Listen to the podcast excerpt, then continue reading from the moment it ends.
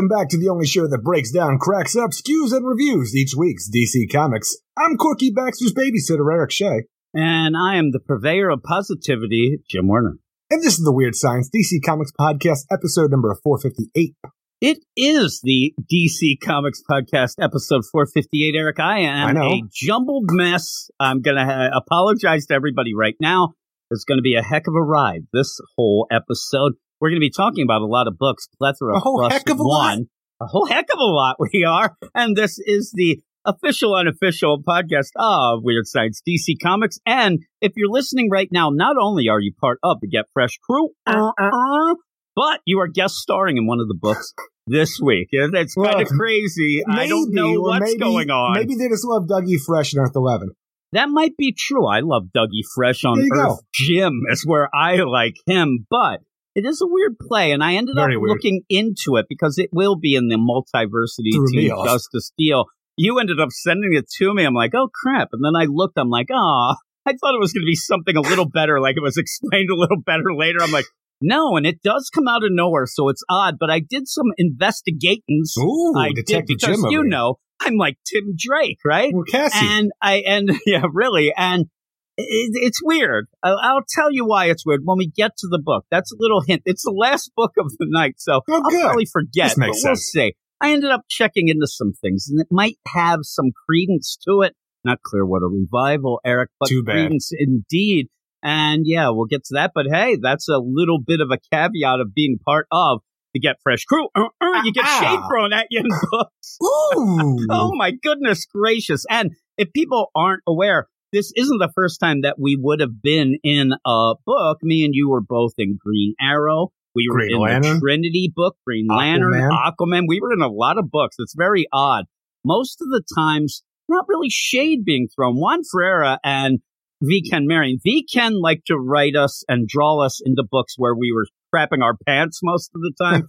Juan just killed us off every time we were there. We were getting fools. killed over and over just to be resurrected again. Though one of the things that you always wanted and still needs to happen is to have some sort of wiki fandom entry where we are actually labeled as being in the DC universe. That Thing would is, get, you that say would that, but your like- fancy. if there is a continuity in DC Comics, at least with weird science, the thing is, we turn out to be real pieces of crap who survive plane crashes, trying to kill themselves because our browser history was yeah. released to the world. I'm like, what's on that? I don't want to know. Maybe I'm a piece of crap. Maybe the DC universe in Prime Earth Zero, we're just like Earth Three motherfuckers, just the worst pieces of crap Maybe. there are. Well, then that would be good because we're really good guys in the regular Earth, is what you're telling me. Then I will have to say that one of the things we should be really either happy or real pissed off to Superman because I know that you're one of the, well, I'd be one of those guys, maybe not you, but we did try to kill ourselves in the Green Arrow book and Superman saved us. We jumped Not out today, of a, but, well,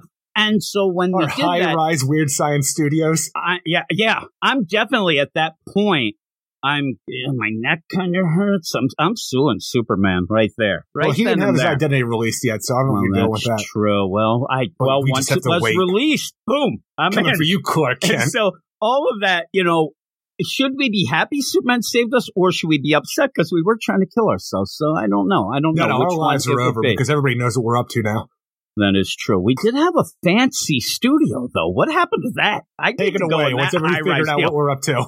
in Metropolis in a high rise. Oh my, it sounds like great things. I got mad later in the podcast. We'll also talk about the idea that Grace O'Halloran, she has a fancy studio downtown. Well, she's got like, some well, what's going on? She's not in her basement. She's semi-famous. I'm right here in my basement. This place is a crap hole. And I ended up eating some remade chicken.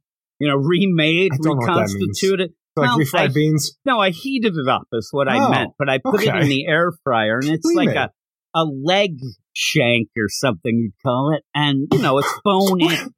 Like when you're at a A leg date, uh, that's bone out. So you end up with a leg shank. I You smell it. I smell it right now and I can't smell very well. It's I getting know. me a little sick. I smell a lot. So I think a lady might have been avoiding me the other day in the Aldi line because I might have been a little stinky. I don't know. I don't know. She I'm sure there's a lot of reasons. by me though. She's like, I don't want to get near this homeless fella. The fuck am I here in the Oh, Shire? What's this hobbit doing here? Oh my goodness gracious! I told you, I I am all over the place tonight. But Hey, welcome to the show. And before we go on with more of this nonsense, please go over to Twitter at Weird Science DC. Follow us. We'll follow you back. And then you can see some banger tweets like me tweeting something from the Batman versus uh, Robin book this week. Also, okay, Dad. Yeah, uh, you didn't like that? I thought it was a good tweet. It was kind of funny. I thought it, it was real quick. I thought it was okay. You could also go to our website, weirdsciencedccomics.com to get written reviews for most of the books that come out each and every week. And then go off to our Patreon to help us out for everything that we do here and in the Weird Science family. A podcast, Eric, that's a family, not a network, I'll tell you. And one of the big You know things that we do over at patreon.com slash weird science is our weekly Patreon spotlight. Two books picked by the badasses of the Get Fresh crew. And they ended up this week picking I Am Batman number 15 and The New Golden Age number one. So if you're wondering, man, where's big that book and a big book? The I Am book. Batman. Where's the big book I Am Batman The Dark Crisis of the Soul. Where is it? You know, it was. Uh, and we'll talk about that a little bit when we get to the Dark Crisis issue. But Sinestro is a punk. yeah, if you're wondering where those are, that's over on the Patreon. And in a crazy development, more crazy to Eric than anybody else because he had no idea what was going on. We did live stream that on our Patreon. So we were say. live on the Patreon. We're going to do that more and more. We think that the next time we're going to end up doing it is when we do the Patreon only show. That this is an annuals month, so we'll be doing by the end of this month. So that'll be the next time we live stream, and it live streams right to the Patreon. And if anybody who is part of our Patreon right now, I'm just talking to them, Aaron. Oh, okay. If you didn't realize, because some people got a hold of me and like, oh, that live stream didn't happen, I guess, because it's not going to show up in your app.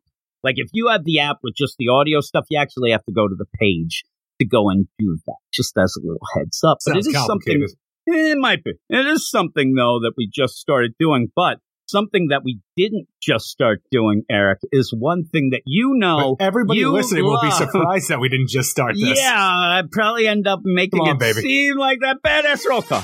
I'm gonna promise, Eric. I'm telling you, you're picking up my spirit, though. I do thank you. We already have problems because the page I had up there. Here we go. Michael Jordan. Eric, no jokes needed. Eric K, double K with us. Jeffrey Greek, Stephen Bat Dad Mitchell, The Annihilator, Ted Probst, I Love Punchline, Stork, Michael S., Forrest Hawley, Cam, Matt Razor, D-Man 3000, Lady Abby and Lord Andy, Red, Francisco The Rock III, Niels T. Wort, David Fink, Joey Baracosco, Stephen Baum, Jason Colby, Sue42, to you and me, Michael G, Comic Boom Rocky, Old Fellatio. Mr. Atio is still Phil? in the house. He did not change. You haven't been feeling well lately, Yeah. Eric, so I guess. Mark Jager, Aldrin Stoja, Nick Adams, Ken Halleck, Ruben, Carlos, No Wolf Marv, Matthew Rapier, Luke Hollywood, they're in Ireland, probably drunk and asleep, both. Simon, Luis, man, Ship, still haven't heard from him, dead. Brian from Arkansas, uh, uh, Ship. Andrew in Belfast, Swanee, Anthony G, Josh Vermillion, my man Pete from NYC. Hi, yeah, gotta Beyond Mark. Oh fine. man, uh, uh, my man and your man, Ah. our man, Rob Lewis. Brandy Murray, that is Brandon, and doxing double A Ron there up in Minnesota, and give a big shout out to all time great Reggie. Uh, uh. See, there you go, Eric. It went uh, without a hitch. Without a hitch, Yeah, it yeah. did. But we have a bunch of books. We have a bunch of big books this week, even page length in there. I, I forgot or didn't realize that that Batman versus Robin was a little bit of an oversized Oh, story they were I didn't telling. notice yeah. because it wasn't telling a new story. It was telling us what we already oh knew. Oh my god, Eric, that is shade. That's actually what I thought of it as well. But we'll have to see how that plays out when we go through the reviews. I know a lot of people love that book, but it kind of goes with that we need idea. a few more pages to tell everybody what the Robins are all about. Yeah, it, it's weird. I know that this is something that we bring up a lot, and I'll probably say it while we're doing the review, so I don't know why I'm saying it here. But the idea where just because you've loved, you know, a book doesn't mean that there's not going to be down issues at points. We'll yeah, see. like if We Jim tells a good joke on Twitter, doesn't mean he's always going to tell a good joke. They're not all going to be bangers. No, that is not the case. Oh. That mean that is actually setting a precedent that continues the precedent set before. joke's always hitting, Eric. The joke's uh, on us. But yeah, the whole deal. The only reason I, I brought that up is me and you were talking a bit about reviews and things like that before we started recording. And uh, we both agree there's a sad state of reviews out there. But with all that done now, let's go off to the book.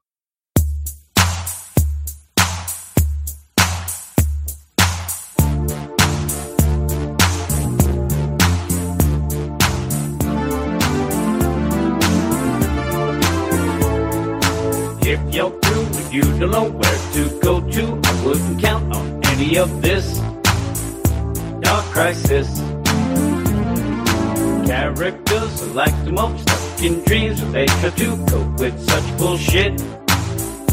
Not crisis. Dress it like an 80s freaking rerun. Trying hard to write like Grant Morrison. Come, let's mix once was Stella. Now is shit because the Stella is the pits. Dark crisis. What's a comic fan to do? I really wish I had a clue. While we all pull out our hair, DC doesn't seem to care. While we yell and holler, they laugh, count their dollars, take all our money and time. It really should be a crime. If you're through and you don't know where to go to, I wouldn't count on any of this. Dark crisis. Ah, yes, Eric, it is a dark crisis amongst us. Merry crisis. Merry crisis, Eric. Oh my Merry crisis indeed. Merry crisis. Merry crisis. Just the idea of where we are. We're at the penultimate issue of our Dark Crisis, our big event at DC Comics this year. And does the inclusion of on Infinite Earths mean anything to anybody at this point? No, actually, I was going to ask you, and when we were going into this, one of my biggest plays of this whole deal, penultimate issue, we go in and things happen in this issue that start to really make me realize that I don't give a rat's ass about the Infinite Earths. I don't even know that we didn't have them, had them, whatever, after Convergence, all that stuff going down, to have it where, oh my God, we're going to get the Infinite Earths back. Who would have thunk it? All and the ones that anybody the, cares about anyway, we already have. So why is it that big a deal? And I remember having some people, you know, kind of give me a little shade because I, me and you, you both were a little positive at the beginning of this. Like, hey, everybody, let's give it a chance. You know, right away, people were clapping back at it saying, well, we've had all these shutdowns. We had all these things going down before. And I stood up and they're like, oh, they better not mess with the multiverse. I'm like, well, said nobody. I mean, nobody cares. So the big stakes here at the end of all this, especially if you are looking at, say, the solicits and realize that it doesn't look like anything's really going to change that much after this, the big stakes are, are, nothing. I mean, this is gristle, not stakes, Eric. I mean, the idea of infinite Earths. You know, you did order the steak.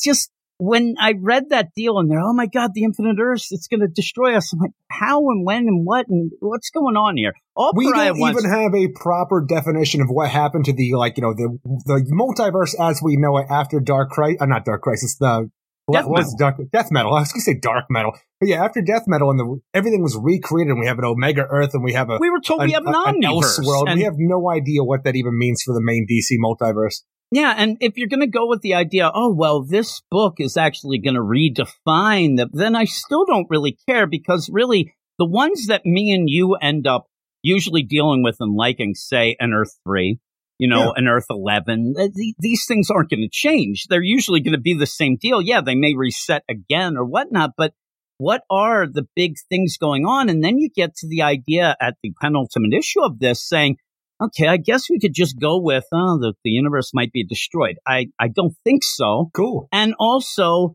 it just ends up being like, oh my God, the Justice League, they're back. Everything in this book ended up really falling so flat. The Justice League are back, and we haven't even gotten through all their Dream World individual tie-ins. And then you even have a bit where they're going to rev. It's just all over the place. But I guess we could just get right into it Yeah. right there. Uh, let's do it, Eric. What are we talking about first? Dark Crisis on Infinite Earths number six, written by Joshua Williamson with art by Daniel Sampere, Rafa Sandoval, Alejandro Sanchez, and Roy Pateri. And in this, we get back where we were before, with the big fight going out on outside of the Hall of Justice, and we come to the conclusion that the Green Lantern Corps, as cool as they are, as almighty as they are, they ain't going to be able to help out because their hands are tied. We have, like, you know, Green Lantern stuck in a little Pariah's pocket dimension. We have shadow demons coming out of Nekron's, like Black Lantern, and now their hands are full. So no Green Lantern help for our heroes this time around. But what we do have instead, I am Batman is finally here to turn the tides, everybody. Jace Fox is here to save the day for a panel or two. Yeah, he shows up on his motorbike straight from New York City. He got there pretty quick. I saw some people doing what always ends up me doing, where you're figuring out the timing. And he went from New York City, Washington D.C. What's time, going Jim. on? Yeah, he did. And and the weird play is when he does show up, his big play is, "Hey, everybody, I don't want to be on your team still, but I don't want to let people but die." Merry Christmas not really what he was saying at the end of his issue this week, Merry where Crisis. he seemed to kind of be like, yeah, I kind of dissed them. I should go and help. But this big fight, and I- I'm telling you, when you end up looking at this fight and I see, okay, there's John. Twice it looks like he's going to go after Doomsday and or Darkseid. It's the coolest He's- part with Doomsday. He's the, the thing is though right away at the beginning it looks like Darkseid and him are fighting. He's dead. I, I hate to say it. I mean, I'm looking at some of these showdowns here. I'm like th- these characters should be just obliterated. Like Frankenstein because he was obliterated, Jim. But Yeah, he's a well, monster. uh, we no, can sew him I'm back saying- together. I wish I could see this one. Somebody is like fighting. I think there you have Blue Beetle Uh-huh. fighting, and Ted Kord Blue Beetle seems to have just been hit by Doomsday. He's dead. I mean, there's no coming back from that. We Well, we already saw. is, he Or is there because of Green before Arrow? when Doomsday first happened in Death of Superman. He was okay. He got over it. You end up where it looks like Nekron has just punched Captain Cold in the face. Like they're done. But Well, it's even just the there idea, to throw I don't these know why- characters. I don't know why Nekron would punch Captain Cold in the face. I don't know where you're seeing that just because that doesn't make sense to me with, with you know, Actually, it looks like Army. Flash might be fighting Captain Cold while Nekron is avoiding a blast. It's all a mess. Oh, I, I'm, just I'm, looking I'm, at this I'm where spread you're at right now. But even the idea when you have this big spread, it's not even a full spread page, but no, when you see the battle c- taking place outside of the Hall of Justice, you want this to be big. You want this to be a crisis level event. And even the idea of that, pretty much it seems like whatever a crisis is going to be now, all you need to do is get a bunch of villains together and say, we're going to kill us some superheroes. Crisis Merry started. Crisis. Because that is the basis for what Do- Deathstroke has been doing with the Secret Society. Yeah, we got some, you know, great darkness doing army stuff, but essentially the crisis is there because Deathstroke is going after legacy heroes like no more superheroes. And that's what he was there for. He is there to create a crisis for Pariah because apparently he can do that by just saying, you know, I'm going to kill me some superheroes. But when you have the spread page here, seeing everybody going at it, why do we not get anything of the idea, especially when you have I Am Batman 15 this week, where the Great Darkness, when you're part of the army, your powers are enhanced. How the hell is it, for some reason, Giganta Raven going to take on an enhanced Spectre under the thrall yeah, that's what I'm saying. Darkness? These are just ridiculous. I mean, the giant Raven. Hey, we love Raven. She's done. I and so with this, you even have this play where you're going to get a bit of Pariah in here. Pariah, thank God, he gets a play. But even when that happens, he's like, "Woe is me! I don't have my Earth. The I great darkness came to me. He whispered in my ear, and then you end up having things thrown out there. Hey, if you read that tie-in green issue, you'll know what we. Bullshit. You didn't find out anything in that issue. Even and the all idea- they said in that was, "Oh, Pariah isn't really under the thrall of the Great Darkness. He's tricking The him." Great and all Darkness this has corrupted well the- I played mean, out. Pariah has corrupted the Great Darkness with his madness that he had when he was within the Great Darkness, just the void center that he was a part of at some point. So now Pariah is affecting this, and somehow Crisis. his antimatter device that was in a pocket universe, which Jon Kent somehow pulled out of the green, I think it was at some point, within this weird, you know, the mind of Alan Scott. Somehow we got his device out of this thing, brought it to the real world, even though it should be in his own little pocket dimension.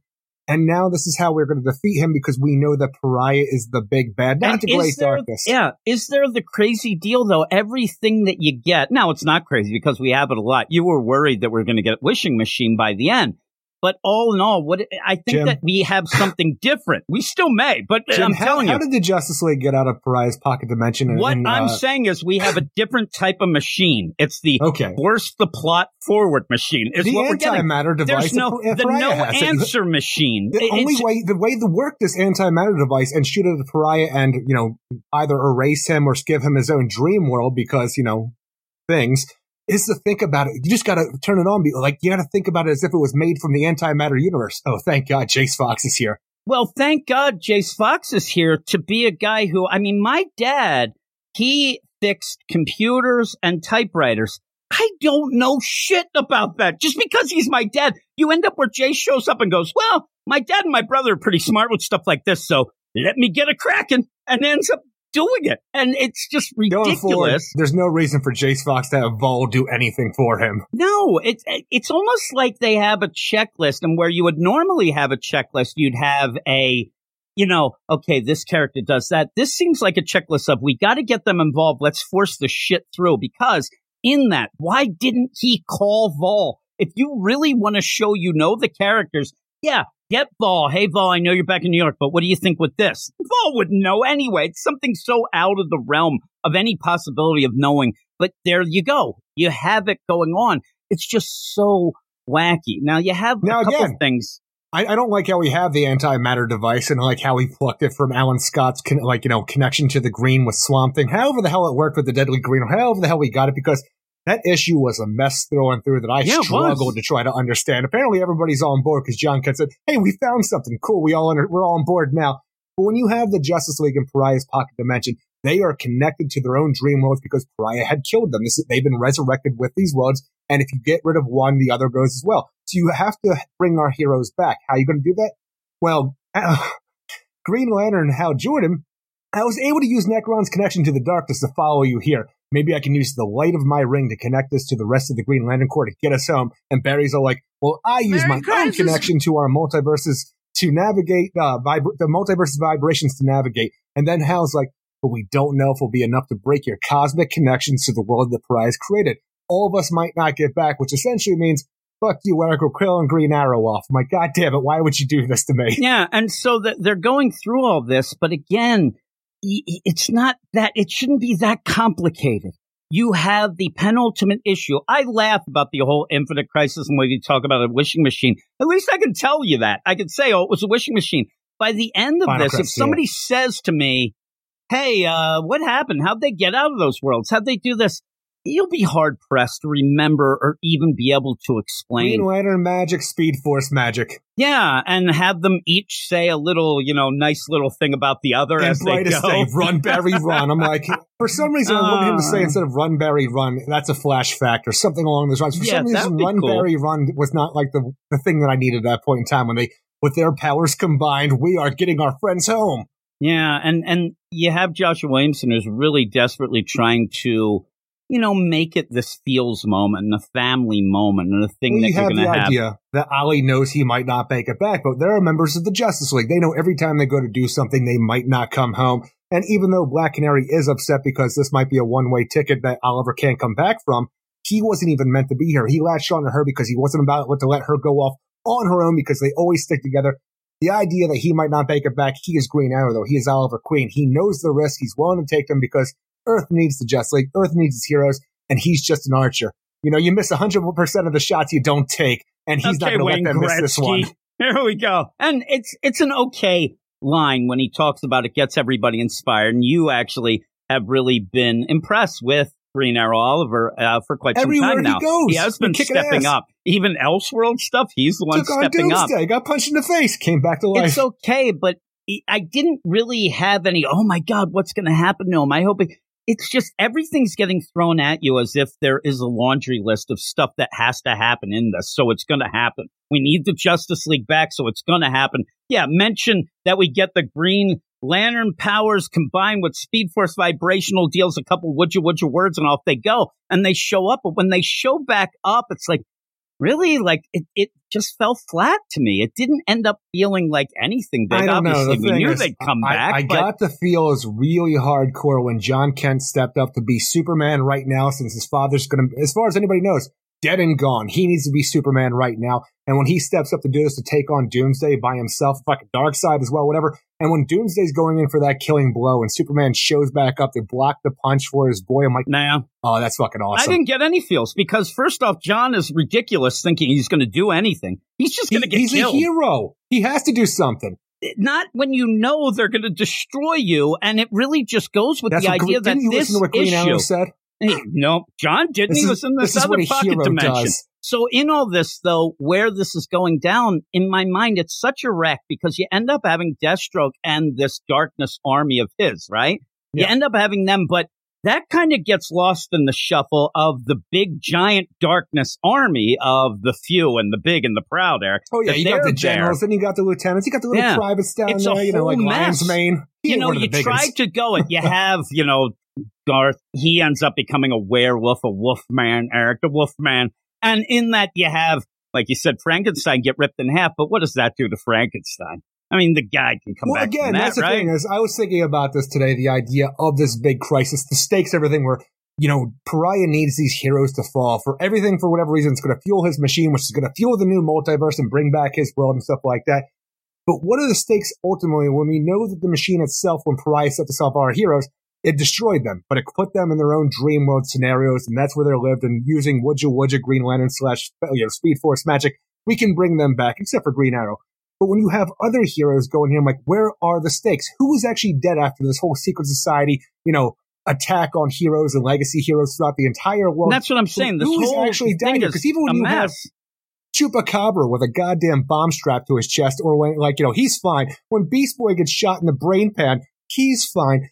But when you have these other heroes show up to take on Pariah, because we're, you know, Justice League United situations, and he, he uses his Pariah magic to go and disintegrate Firestorm, uh, Ted Kord Blue Beetle, Jaime Reyes Blue Beetle, Booster Gold, and even Connor Hawke, who looks a lot like his father when he's disintegrating. I don't know if that's It's very odd really when he was bad stuff. disintegrating. I even went back and Is I'm like, well, just have I a lot of wrinkles. yeah, really. I was. I like, actually got what thrown off by that. now? Especially because when we turn the machine then on Pariah and then he gets disintegrated as well, maybe to heaven, maybe to, he- maybe to hell, maybe to his own dream world that the world he lost. Who knows what's actually going on? But we have one more issue. Are these actually heroes dead and gone? It's going to be a weird situation, but if they're not done, if we just bring them back, like, oh, look, we'll do a little widget widget magic, we'll bring these heroes back disconnected from the dream worlds, as we just did. What happened with It'll this be with the antimatter again. It'll be that Pariah sent them to a place. It'll just come back. It doesn't seem like there's any stakes to this at Firestorm, all, Jim. especially going forward. And in that, I'm like, well, Connor, they're kind of making a push for it here, so I don't think he's that. But Firestorm, it'll just show up later. I mean, has his graduation special coming out. Uh, He does. And half of the things going on in this, all I can keep thinking, and it's going to come up in this podcast episode, the idea that most of the writers don't even give a rat's ass or care or know about any sort of continuity. We'll just see them come up with no explanation anyway. But I think that that will be explained. when you have this second row of heroes coming in to try to fight the good fight, and you have this cool little like panel of Steel, the Ray, Nubia, Connor Hawke, Jaime Reyes, Blue Beetle, Miss Martian, I'm like, yes, we need more of these characters, and especially together, because that is a cool combination of heroes. Yeah. And Do they Like we accomplish said much? earlier. No, but it's cool to see them. And so what's going on here is that idea. Justice Hey, League. remember, there is no great darkness. It's actually Pariah. He ends up, he's, you know, duping that, but then maybe he's not. And that whisper in the ear. So what we'll get is Yara Flor to put her lasso around him Now- so that he knows that Why does Yara is have a lasso? being the deal. She does have a lasso. It's supposed to be the bolo lasso that Okay. she has. And it is Because- a weird lasso. It's actually, and this is kind of bullcrap, I sat there thinking to myself after after like Diana died, did they give like the lasso to uh, Yara Flor? but she does have a lasso and really how it's explained this will get people mad who and we like yara flor but Yeah. people who are mad when you get these legacy characters and they end up it's like the lasso of truth times 80 is how it was explained by joëlle jones and it's she doesn't put it around them to make them tell the truth she puts the it around them submission. to force them to tell the, the truth is the it's like a combo i don't know and that's but she does Give me the say talk. with all that, when I went back then and read, and she says, you need to see the truth. She is commanding him to see it. So I give Joshua Williamson props that it does I didn't seem submit like, you to okay. do, submit you to do this, but I forced you to do that. I mean, and it's really like this side note that Joëlle Jones at one point said, oh yeah, it's a lasso of truth." You got but it's subs, like, you got doms, and then you got forcers. yeah, so she ends up forcing him to see the truth, which he does. And then that's the deal. Oh my God. I j- all he wants is his home back, Eric. Home.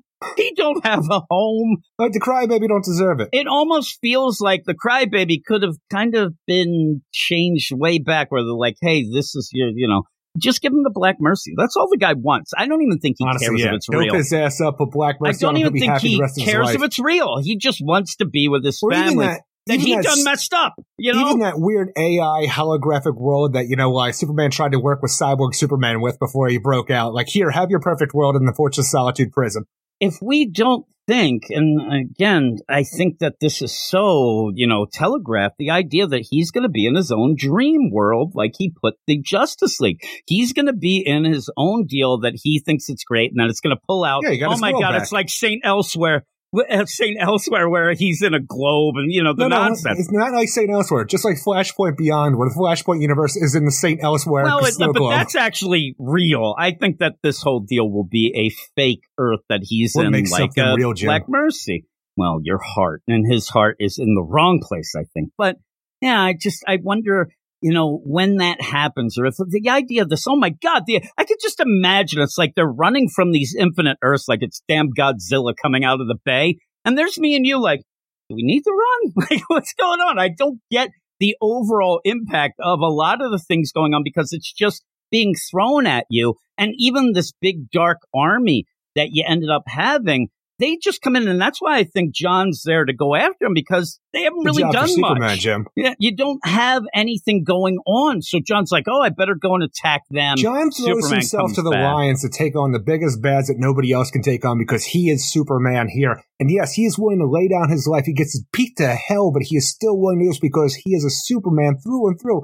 And I love this little bit, like the macro idea of the story and how things flat. work out it, it's like, you know, too convoluted and doesn't really follow through with everything it's trying to set up in my mind. And when you look at the little micro bits of it where you have the individual characters, it works a lot better, I think. And Jon I mean, what's was great to Jon me. like? Jon has to fight these guys so they what? Don't kill Frankenstein again.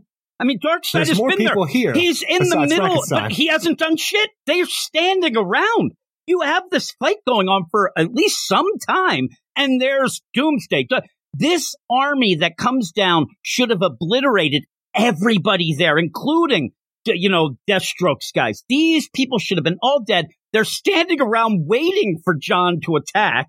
Yeah, he rips a freaking Frankenstein apart, but he's just standing there. He's not doing anything. At that point, you see Nekron behind just, he's watching. Everybody's got their hands in their pockets. It's, it just doesn't feel like that needs to be done. It didn't feel like this was the moment. Oh my God, if, if Jon doesn't do something, it's all going to go to because they aren't really doing anything. Like you said, we didn't see. Well, at the point in time when Jon needs to do this, he needs to buy everybody time because they have the antimatter device and they need to figure out how to use it and what to do with it. So he needs to throw himself to the lions to make sure that the Dark Army doesn't stop them from finishing this job. The biggest stakes that you had, though, was Pariah blasting those other heroes. The actual Dark Army has done shit except kill Frankenstein. And I just, it just ended up being okay, there's that scene, that scene. Oh, there's Captain Atom. That's kind of cool. And in the meantime, Pariah is just getting the lasso and yelling, "Oh my God, I see, I was duped." And he ends up. That voice you know, wasn't the great darkness. Then. It was me talking to myself and infecting the great darkness with my insanity. Crazy. And a- as he's dissipating off like that, he's like, "All right, finally, I think it's because he already sees the pearly gates Heaven. of his world." I'm in heaven. yeah, and I don't even think he's in heaven. I think he's No, no, just I'm at just one of the those idea. worlds. I know, is in his own but that's what it's heaven. like. Yeah, so off he goes, but you do end up having you know, Superman come in and the Justice League show Daddy. up as everybody goes and stops this. And then in the middle of the deal, yeah, you stop the punch of Doomsday, right? Th- There's no time to hug and kiss here. There's other, Look, you're you know, gonna bad get, you're gonna things have going that down. going on in the Superman Son of Kal-El book, but even the idea where you have to like to wonder about what Black Adam's motives are because he's been a big jerk ass this entire time throughout the crisis, through and through, about even going to the Legion of Doom because they're gonna get shit done, unlike that stupid new Justice League that Jon's but he's not his father. And he's been standing out on the sidelines with Mr. Terrific most of the time. Mr. Terrific's doing like the logistics stuff while Black Adam just bitches about these guys can't do nothing. Would you shut up, Black Adam? We're trying to work here. But at the end, when when Black Adam does come back and Jon is just taken on the generals of this dark army by himself, he is broken, bloody, and bruised.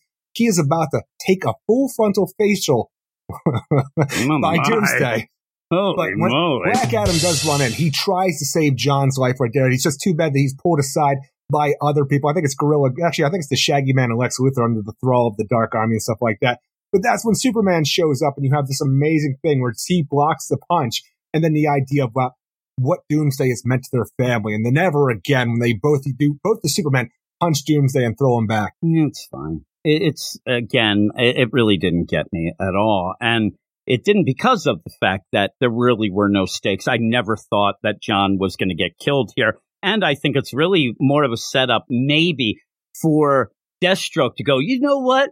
These legacy characters pretty cool because he's mad at the beginning before Pariah ends up dissipating the idea that he's been duped hey, you were supposed to let me do this. You're only concerned with yourself. And, you know, yes. you kind of. Now shut up and do it. yeah. And then you, you have this army. But like but I said. But now talking about Deathstroke and what his motivations are, honestly, he's just, you know, he's doing stuff, but I still think he's being under the thrall of the Dark Army himself yeah, as I well. Do too. But I mean, it doesn't that, really matter what his motivations are because he's going to do his master's bidding for who, how he's being controlled at this point in time. But when we get rid of Pariah in the story and the idea the Great Darkness was never the big threat, but he was still around doing dark, like Great Darkness stuff.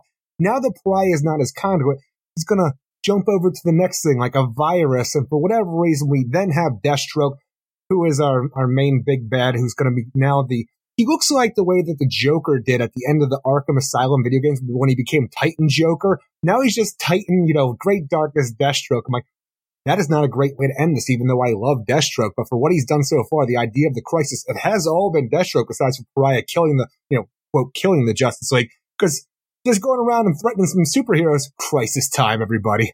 Yeah, and even when you're going through, you have, you know, before even the Justice League comes back, you do end up having Nightwing desperately saying, Ravager, don't let this happen. Don't be under the thrall of your Shut father. Up. But she's under the full thrall. She's fighting because Roundhouse is fighting. Come on, Roundhouse, you're a good Roundhouse, guy. Come on. You can, and you so can all this this going down. Character. Shut up. but again, when when I see this and we have one more issue left, and you end up having this bulked out Deathstroke grabbing both Ravager and Nightwing, I can only think that Goop's he's going to end up.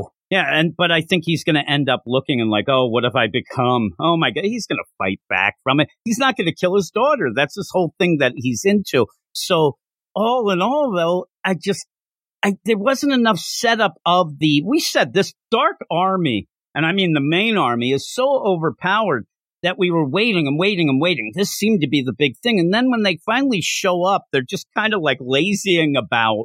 They kill Frankenstein, maybe because he's Frankenstein. And then they end up getting, you know, punched back Doomsday. But other than that, where where are they? What do they do? You didn't set up enough of this. And You're even standing Deathstroke back and, and his, letting the pawns do the job. I get, but they're not. That's like not really. They they're there to really kick ass. They're the big deal. They're not ordering people around. They're not No, the is. but he's gone now. This is what I'm saying. He then goes, what is going on? And even then you force the idea, oh, we thought with Pariah gone that they would Why actually end up not being controlled. Well, they're still possessed. And here we go. So everything, every step of the way to me makes it seem like it doesn't matter. That it doesn't matter what was going on. Because we have Pariah creating a new multiverse to dest- after we destroy this one and stuff like that to get his world back. And while we have the, like, you know, most of our heroes fighting here at the Hall of Justice, we did see previously that the JSA is traveling the multiverse to try to stop the spread of the Great Darkness. And pretty much to say, look, that, that's, that darkness is still spread and we don't know what's going on, but it ain't done yet. I'm like, why couldn't we, like, what are they really doing in the multiverse? I don't think we'll ever know. They're not really stopping any spread as far as I'm concerned. They might be killing or just stopping some, you know, shadow demon, but really, what are we doing in the multiverse? Bring the JSA in here. I want to know what the hell's going on with the Omega Earth there eh? in the Else world. It's just, it's, it's kind of a mess. I mean, I don't really know what to center on because now we have one issue left and you, Pariah was kind of at least somebody we could center on and get upset about. No, oh, man, let's take down Pariah. And Now then you just see him kind of just, you know, disappear. And Even now when it's he disappears Deathstroke. and now it's Deathstroke, well, who's to say that the way things are now, unless we have a big swerve for our final issue? Because let's say we take down Titan Deathstroke for who's for some reason just a Titan and Pariah wasn't, but let's say we take it down. What's to stop the Great Darkness from jumping in the next big bad and going on and on and on? So I think we have to get in touch. Like you know, next issue, just watch it be Swamp Thing trying to lull him back to sleep again. Yeah, it, it'll be something like that. And then people, some people, not many, because I don't see a lot of people talking about this in a positive light much. They'll be like, oh, that's cool. That's classic. But no, you got to make your own classic. You got to end up doing your own thing here. And this is what we actually feared from Joshua Williamson. This is a guy who people like him. He has some good books. He has some okay books. But when he ends up having a story it does tend to lose track of what's going on. It ends up petering out by, and it just done it again. You're changing so much in this last issue and not really going with what you had the big, the big set. Again, I'll keep saying it, but this huge dark army, we sat there and we thought to ourselves, how You're they done. Possibly going to beat them? There's no way. So you're waiting for this moment, especially since we hadn't seen them. We're waiting for this big moment of what will it take? And we don't even get that. We end up getting Doomsday pushed back, but it's not defeated. It's a nice moment between a father and son, Jon and Clark. But overall, eh, you didn't really do anything. There's a bunch of people fighting. They end up where the Just League comes back to turn the tide, but I don't even know what the tide was. And so you end up getting rid of murky. Pariah. And now all of the focus is, it's like a, a whirlpool in my head. Now it's just Great Darkness who's been corrupted by And now it's Pariah. great. Dar- and it's back to why didn't you just have that at the beginning? To have it corrupted by, you're starting to jump through hoops to get some sort of story here. And I don't get it. And so by the end, I just don't know. With Constantine's revelations of what's going on, talking, to communing with the Great Darkness, even he just seemed to be like the idea, like, I never got the idea that Pariah was the key to, like, what's going on to Great Merry Darkness. It always seemed like man itself was the problem. Man itself Yeah, remember that was it. Yeah. And so you were going to try to work on something and who knows? We never know the behind the scenes for the most part, but no, no, this just seems like maybe he's like five people got five different changes going on. Oh, by the way, Joshua Williamson, stop that. We got to do this. And because it doesn't feel like a coherent story with a true vision of how this was going to go and how it was going to end. Right now, it feels like a total mess. And right now I'm outraged because Oliver Queen didn't make it back. Yeah, yeah, he's, he's not there. But again, I think Where's by my the end, Archer? with those other characters like your precious Firestorm, I think that it's going to be oh, is so wi- I think me. you're going to get the love wishing machine again. I think you'll wish the people back into existence, and it's ridiculous. There, We just gotta find where their little worlds are and we can bring them back with Green Lantern slash Speed Force magic. I love where where you actually then have Oliver. Now he's like, thank God I have my own actual world, not a fudge deal now. And then he's like, oh shit, I'm still freaking Robin Hood. Who's writing this? He's he doesn't yelling. get a world, Jim. Oh He's my gone. goodness gracious! Well, no, he might just be dead. He, he That's what I'm saying, have gone. Killed him. But again, you might have had it through that. You can make it work that they're in the antimatter. Would you? Would you? When it goes through, he just gets sucked back into that again. Who knows? Uh, I mean, it's easy to go with because every step of the way, you'll you'll have Jace Fox press some buttons on a machine that is so well beyond Well, anything the that idea anybody would know. And the it works. device of Pariah, and he's lecturing Mr. Terrific. Just think about it like it was made from the antimatter universe. Like, what do you know about the antimatter universe, Street Batman? Yeah, really. And that's where I thought right away when you try to get character like a Jace Fox involved, he's a street level guy that it doesn't fit. So you needed might as well just be. Gangbuster at this point. If Gangbuster was there saying, I'd figure it was ridiculous as well. Mm, is is there a character gangbang? That'd be pretty cool, right? Using guns a lot and stuff, finger banging. Bang, bang. Eric, you do it. What would you give this? Ultimately, I think the art in this is great through and through. There's a lot Yeah, of great thought the moments in the really fight scene that look amazing. I'm like, seeing the characters that I love to see, yes, they might have gotten evaporated in front of my face and traumatized me for the rest of It's my life. like all the characters you love, I right? know every single one except for Booster Gold, but like thankfully we didn't see Steel get uh, disintegrated, but he was in the background when everybody else was jumping, and so maybe he was. Who knows? Like I said before, the macro idea of the story, the overall plot, it doesn't fully come together with me, and like the Great Darkest Prize stuff, it kind of falls flat. But the individual character moments in this, I think, besides for Jace Fox, who comes off very odd, work out through and through, and I think it looks great. It sounds great at times, and I look forward to the final issue because I need to know how this Dark Crisis ends, even if I'm not a fan of it at this point in time right now. But this issue's not too terrible. I'm going to give it a seven out of ten. Oh, you're going Succotash seven. You're way higher than me. I'm giving it Kiss My Grits six. I uh the the character moments, and I mean, what little you had. You had the rah rah speech by Oliver. That was pretty good. Then you end up having the moment with Jon and Clark. Okay, you you said that you got some feels from it, but I really Totally. didn't have any others besides that. You even had it when they come back and like Roy.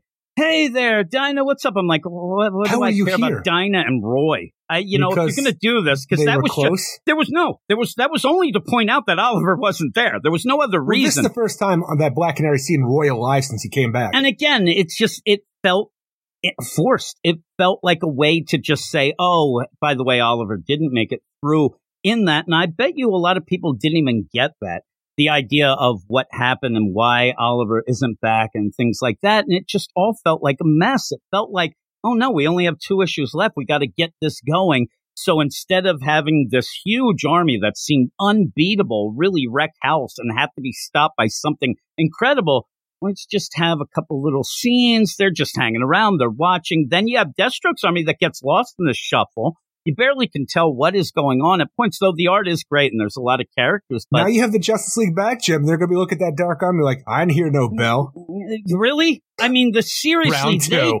they, they round one. That was a Mike Tyson fight back in the day. You end up paying for this pay per view that lasted ten seconds, and you're going to pay for it again. I'm thing not is, getting we that never- pay per view we never got to see it all the way through because Pryor intervened. Maybe the Justice League could have came through in the end, even though There's it seems no way. hopeless. I mean, at, at this point, Raven eyeing up, it's like, you know, you end up having the Spectre and Raven giving each other the stink eye. This is big trouble. And I just, I don't know. doing? You ended up where Joshua Williamson, I think that he did some things early on, like that big dark arm. That was for wow factor. That was, oh my God, how are we going to defeat them? And then he has no way to, so they kind of got pushed aside. And now they just show up to stand around.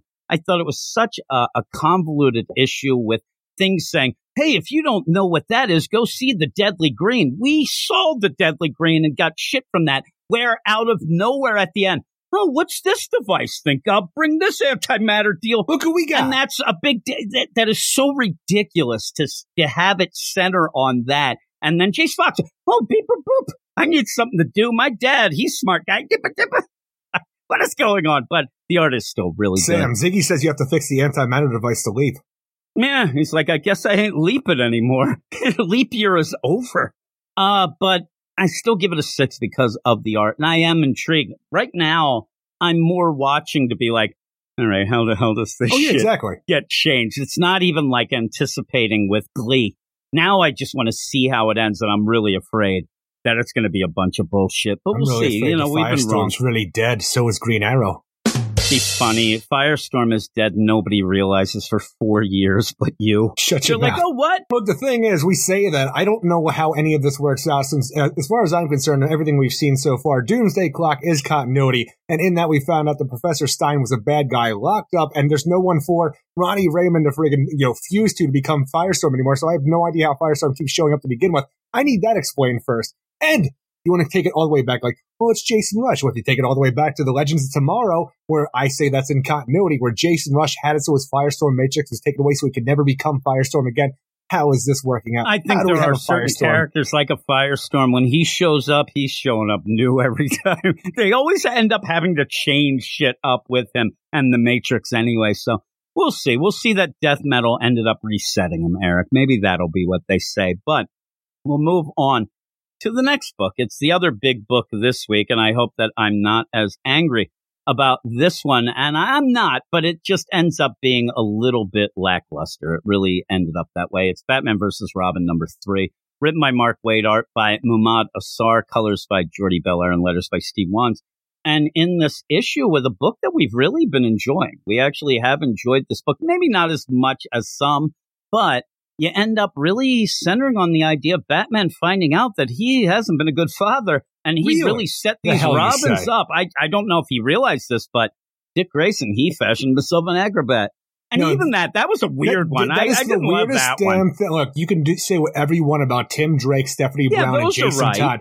They will have their grievances. When you have the idea that Dick Grayson's biggest grievance against his mentor and friend and father figure is, you took me out of the spotlight. I Oh, you no mean that he's a Grayson. narcissistic prick? like, okay. Get out of here. yeah, that it. didn't seem right at all. I mean, the idea that that's his big nonsense that he's upset about. You took me out of the spotlight and made me go behind him. And no, nobody stopped you from still being Dick Grayson.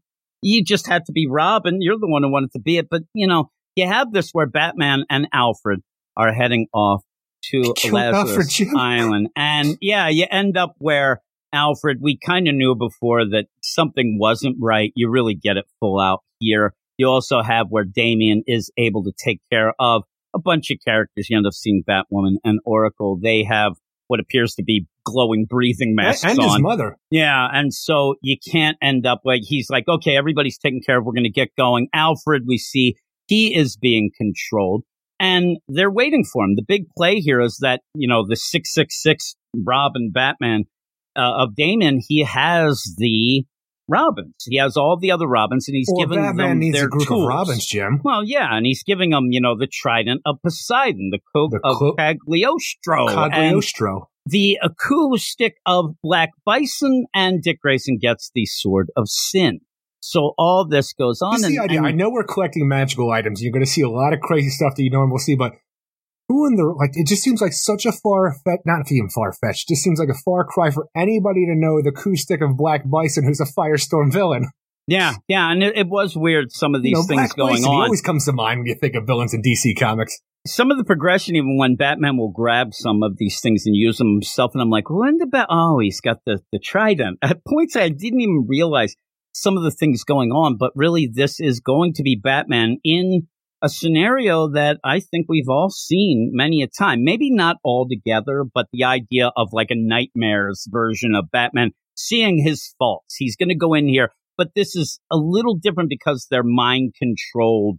Robins with Yes, they, these they are under the influence of the Devil Nezha with magical weapons, which is also with the sword of sin that Nightwing's carrying, and I'm guess holding in the proximity, like he's within their terror radius. So it's affecting Batman with the idea of Yeah, the guilt and that's being thrown in from at the sort the of end. sin. Yeah. I mean, and, and that's kind of a shame. Why am I feeling like this? I've wronged these kids so many times before. Why am I feeling bad about it right now when it's brought to my face for the 50th time? Oh, it's a sword of sin. At the end, it actually gets wiped out. Like the idea, oh my God, why am I upset that I Oh, ruined you're these kids' psychopath. No lives? And oh, it wasn't me. I really don't care. It was the sword of sins. I'm like, why did you do that? That's so weird. Like you could have just used that with Dick Grayson by the end there when you're in the presence of it. But he actually says, Oh yeah, now I get it. When I got on this island, it wasn't that I was being a, a little bit of, uh, you know, eh, nonsense. I ended up being controlled. So it just threw it off in my mind. But in that, you have Alfred and him, and we know Alfred is controlled. And, and even worse, what we find eyes. out. Yeah, so he got, oh, I'll be with you. No, Alfred, you stay here. All right. Alfred's just there on the beach with the bat. I'm like, not going right." to that jungle. Yeah, let's go. And Batman goes, and there's weird dialogue. The inner monologue going with Batman, I thought was a little off at points. There was a lot of weird stuff going on. And then you end up having odd things like Damian and Talia.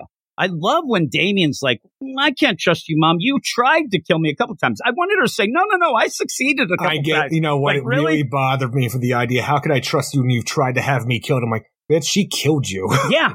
Yeah. I mean, it was huge. Your I mean, daddy do you- do struggled to get you remember that? back. Yeah, exactly. And Broke my heart.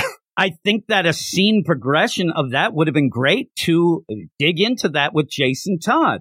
The idea where he's like, and basically it's like, you didn't come and try to help me when I was Red Hood. You were a criminal. Yeah, but you could have helped me. No, you should have He's really right. went with the idea that he went to heaven and hell to get Damian back, and you didn't do that for me. Uh, and again, that's kind of We a Tim thing at the beginning. Tim, even. yeah. Well, and Tim says, you know, once Damian came, you ended up just replacing me, and it was bullshit. It was so me weird too, because I'm telling you, the thing is, I was actually like, this is something that's been brought up a million times whenever you're talking about Tim Drake and the idea even of his identity now. Is he a Robin? Is he Red Robin? How can he be this thing that has been like, you know, has passed him over because we have a Damian Wayne for, you know, 15 years now. I can't, I, I'm terrible at math, but it's been a long time is what I'm saying. But the idea where we were in the DC universe when Damian came along, like, it really was screwed up for Batman to really cast him aside like that. And because, you know, Tim's father had died, he had been adopted by Bruce Wayne. He was at one point, he was like in charge of, you know, Wayne Enterprise and stuff like that. You know, Steph had died, and then I think maybe she, I'm trying to remember how the timeline worked, but at this point, you know, it's like, okay, I got another son now. You, I'm, I'm done with you, Tim Drake. So actually at that point, it was, it was still Tim Wayne. Yeah, and and again, you're you're throwing these things out there, but you're not going to get enough of them. I mean, if you're going to go with this classic cliche trope deal, then have it where not at the end where Batman pretty much wipes it away and says, "Hey, it was the sword of sins," you know. Oh, good. All that guilt wasn't really mine. And I really wanted something with Steph because he has Tim first, and, and Mark Waid's kind of playing this game of, all right, Batman's thinking, why would Tim be first and then Steph? Oh, I get it because there's more of them. I'm like, ah, you know, you, it doesn't really work that way. But I wanted Steph to come in. There's more to talk about Steph in this because when you end up having him recently, the big push of reminding people hey, a hot afternoon, she was she was a Robin, and Yeah. it's kind of been pushed, and people were upset every time it would come up. I think people have kind of just gotten over that fact. I've never counted would- it. Remember at the beginning, you would have people when they'd say, "Oh, we're going to have a Robin celebration." There's a Steph. Steph, what? That people would lose their mind. I wish that in this you play along with that wink, wink, where Steph says, "Yeah, you ended up ditching me very quick," which he did, but also just throw in.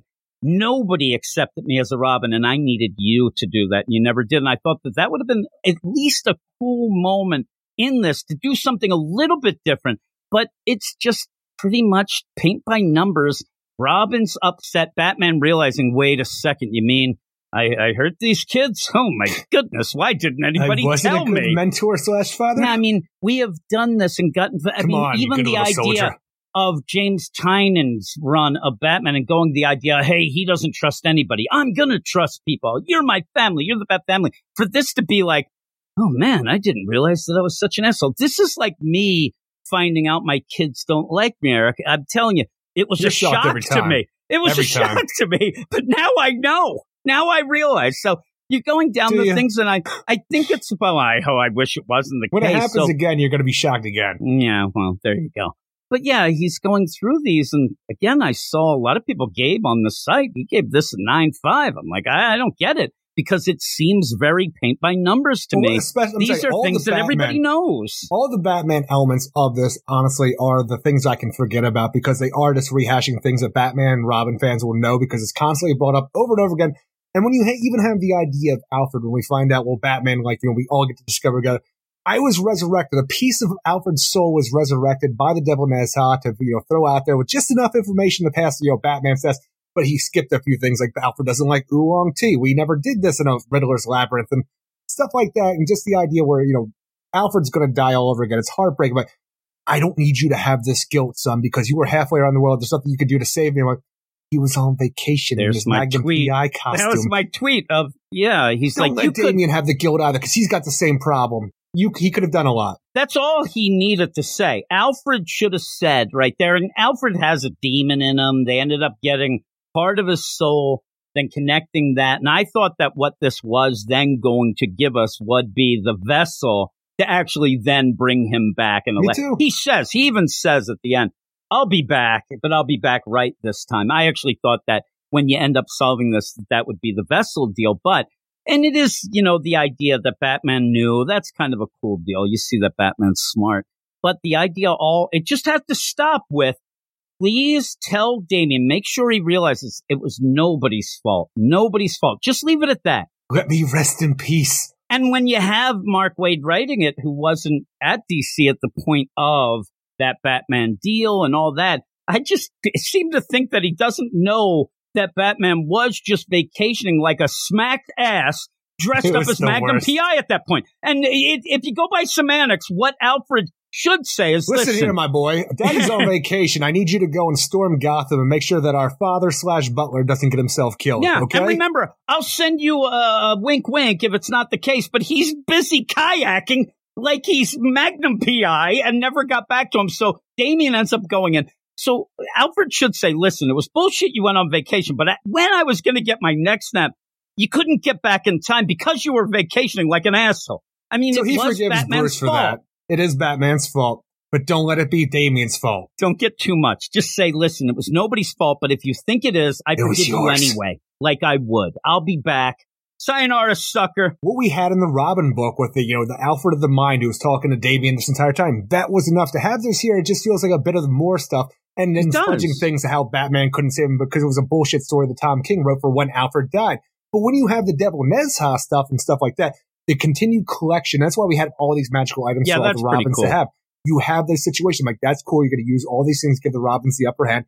But when you continue to use Black Alice to use her new power, powers here to transfer the magical energy of people and things into the Helm of Fate, that is badass, especially when you see That the is. Solicitations and part. I want more of that. Lazarus Planet, where you see and a that's the Lazarus Planet setup, right? Yes, That- having having Batman wearing the Helm of Fate at that point in time, with all the powers in the world, it seemed like because in this one we see the Queen of Fables power sucked out of her and put in there. The one problem I have with that is that within the reflection of the Helm of Fate, you do see a Phantom Stranger. I'm like, his ass died on the Omega Earth. His he should not be here. Again, there's so many things this week that end up kind of eye roll of, yeah, that shouldn't be. But one of the things that kind of throw me is finding out, as you like to do, you like to figure out what are the most important books at any given time. And who would have thunk it, Eric? Monkey Prince is one of the biggest the books. As is, you got like Shifu Pigsy here. I like them setting things up and taking some kind of smaller book like Monkey Prince, which some people love. The sales numbers don't love it though.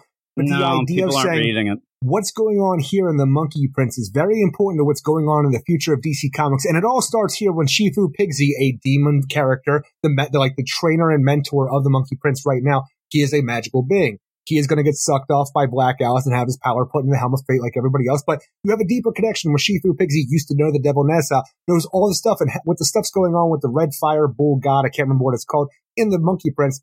That is the son who's coming back for revenge against the devil Nezha. You have a lot of things being set up.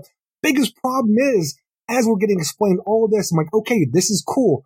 The only problem is that the Monkey Prince, with every story that's being told within that 12 issues, it feels so out of continuity It has no idea what I don't DC think Comics they care anymore. right now. It feels so out of place, and why would you do that? I think that they're just going with the big concepts. I think that Robin when they go with like this, Robin is still in his old costume in that, being Batman and Robin and Gotham.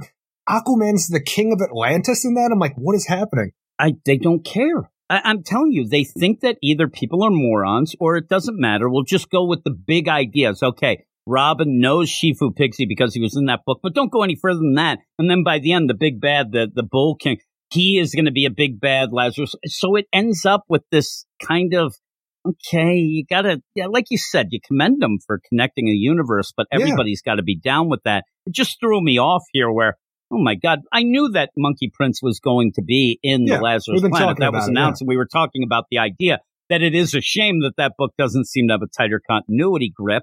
But when you get it, it, was okay. I mean, me and you are reading Monkey Prince. Not a lot of people are. And I'll tell you, really, I don't think you're going to need to. I mean, you're just going to go forward with the Monkey Prince. And, you know, that's kind of just the setup to get him to this Lazarus planet. But what got me mad since we are reading it, you have another one of these out of time things where oh, you'll see how he gets kidnapped next month. And really, they even know next it month, in the thing. Prince. The, the thing that drives me nuts is sometimes you'll say, oh, the timing was off, something got delayed. They even say it in the book next month in the Monkey Prince. I'm like, really? Like, you have to go that route because that's kind of bullcrap. But there you go. He's going to be in it. So. I just wish that Monkey Prince had tighter continuity and felt like it knew what DC Comics was doing, or even was trying to do more to set up the Monkey Prince itself in its own book. But even with that stuff, I like the Devil Nezha stuff way more than I like the Batman stuff, but even that's not perfect because we have a book that's a continuation of the Robin series that Joshua Williamson was writing. And in this, we find out that Shifu Pigsy used to know like Devil Nezha when they were young, and the Devil Nezha, he used to be a hero. And what happened to him? Well, ultimately, all of this Lazarus juice that he uses to make himself immortal and pump up his magic, it's corruptive, corrosive to his soul. And I'm like, didn't we find out in the retcon during the Robin series that Ra's al Ghul scientifically made Lazarus like you know juice? Yeah, Lazarus that's what stuff? it seemed. That's what it seemed. And but I, the devil love- Nezha, who's been a part of this whole Lazarus Island, and then we had a Lazarus demon on top of this, all magical based. I don't understand how any of it works anymore. I just I don't. I, I'm telling you, and even the things, little things that get me annoyed at points, is the idea go and see the now legendary, you know, Shadow. like, really?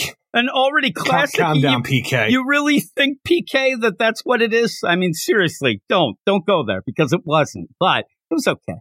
Geoforce was the bad guy. yeah, really. I knew that from the freaking second that it started. Uh, but yeah, so all this going on, Batman is fighting the Robins. He's running on fumes. He's trying to fight him back. And then he realizes, oh, I get it. The sword of sins. And oh no, Alfred, he actually isn't really Alfred and he uses him as a human shield. I'd love it if Alfred was Alfred. Well, that's the thing is he even says the point when Alfred is who he is supposed to be. He is being controlled. All of him is not authentic, 100%, you know, pure Alfred, but a part of his soul there. And after they have the conversation about what happened and how Alfred was brought back here to be the eyes and ears of the devil Nezha and stuff like that, even Batman comes to the realization, holy shit, I let that sword stab you. like, oh, sorry. And then you get that demon pop out of the bottle that is and I'm just sitting there, I'm like, well, if you didn't if you didn't blame yourself for killing Alfred before, you totally should now. Yeah. And I, I did laugh like when he is doing that, and like you said, he's like, I don't blame you. You couldn't have that. Now bullshit. And there you kind of get the little feels of Alfred and Bruce, but he says, "I'll, I'll Your be back." say hello. Though I did like, I mean, one thing that me and you ended up where uh the granddaughter. Remember, we were confused about that. Oh yes, that, that was a great line to throw back with you because I was thinking about the instances that Bruce has been like chalking up to like this isn't Alfred. So the idea, like you know, the idea of his granddaughter because we had a problem. Like, who the hell are they talking about? Talking about Julia, his daughter, doesn't make any sense. It was these little slips out there that Alfred for Batman to figure out that Alfred wasn't on the up. Yeah, and and up. went with it. Oolong tea, we're not going to get that. And the idea in this issue goes, hey, just like in the Riddler's Labyrinth, right there, Alfred's like, yeah, it's whatever. so funny because I'm sitting there. I'm like, I remember when the Riddler had a labyrinth at the beginning of uh, Metal. with the, remember that whole thing with the when the Batman who laughs had those magic Joker cards. Yeah. Oh, yeah. Oh, that really felt Classic Batman who oh laughs. my god, that was so bad. Ah, but I'm sitting there. I'm like, was Alfred in that? the granddaughter, we actually said, "Oh, that's weird," but that that works out. But then he says, "You couldn't have done anything." I'm just Please always expecting Damian." screw ups now, though. Not like it to come to fruition sometime later. And that's the weird play here, where and I'll I'll go against you. Are a big continuity kid. Everybody knows that. I mean, it's Eric Shea, right? But in the thing with say a Monkey Prince, where you go, well, uh, you know, Aquaman isn't the king of Atlantis. They kind of pulled that back a little. There's no but Trench even King. so, the Trench King. But I'll just say to you that that really doesn't affect things going forward. But when you end up having things getting fucked up in other books, this book, even the, I'm telling you, that Batgirls book, and then the one, then you start where people have to tighten it up. You can't just play it loosey goosey. And, and Gene Luen Yang on that Monkey Prince is playing it so loose that it feels like it's an all ages verse, all the right? time, and it wasn't to be a setup for something later, Yeah, like a like a that's the problem. switcheroo. He just would constantly screw up, and then he would try to write it back in some way later, but it never worked either. and even going with that idea where when we ended up the Batman versus Robin, the first issue, and Mark Waid came on our website and explained the continuity he's dealing with, and it made not a lick of sense. It No, a that was, the, that was that was the world's or finest. that was actually World's Finest. Yeah. But it's still that again another book where this is how they're playing it. They're playing it so loose, but they're relying on a lot of things on other. It just it's not a great formula. They need to tighten this up. That's why I thought that we get out of a Dark Crisis a little more tighter continuity. But I don't think it's going to really affect enough there. And so when we came out of Death Metal, Infinite Frontier, but that fell apart. We don't really know what's going on at this point. And I, I swear to God, anytime you'd call anybody on it, they'll just say, oh, that was reset at Death Metal. And you can't keep playing this game. So with that, though, the, the whole issue, I love, not love, but I like the stuff with Nezha. I even like the stuff with Damian until, you know, he says, you tried to kill me, mom. But I, I like that he's kind of going in There's a lot of things that just feel like off here for me, though. Yeah, this one felt up, but Shifu Pigsy, even being that guy who has dealt with, you know, Monkey Prince and seems to be good with kids in a good way. I'm not, no suspect. He doesn't have a okay unicorn van, kids, but he's good with, and he's able to get to Damian and say to him, listen, I can sense things. I knew Nezha when he was a hero back in the day. I can sense that you're trying to fight back. Go with that. Try to fight Well, he almost got he almost reached into Damian until Nezha showed up and corrupted him all over again. Yeah, but it ends up being that idea that you know it's there, and the idea of what's the end game. What are you going to do when you get to your father Lazarus and things like Planet. that? And we'll have to see what happens. But that seems like they're on the same team, maybe the way that the previews look. But who knows how that's played? I have a new son now. He's called the Monkey Prince. Yeah, at the end, you end up where Batman goes in the cave. He, he's ready to shoot some H. I think is that what you do there? He's tying it up there, Eric. Getting ready. making sure he didn't bleed out, Jim. Oh, is that what he's doing? All right. So it's going to get his vascularity of his posing down there, Eric, of his huge biceps. How, how can you get a sheet that's that big? Look at those biceps. But what would you give it? Because I think the art's great. We didn't even mention that. The, But the I think art's the art's okay. really the thing is, it doesn't like grab me like the way that Dark Crisis did. But no, I'm telling you, it's a good art through and through for the most part. It just didn't wow me as much as the other one did. But that's not like anything against. I don't know why I need to say it honestly. A bunch of the stuff is good. I like the idea of the setup we're getting here, even if it contradicts other stuff within the Robin book.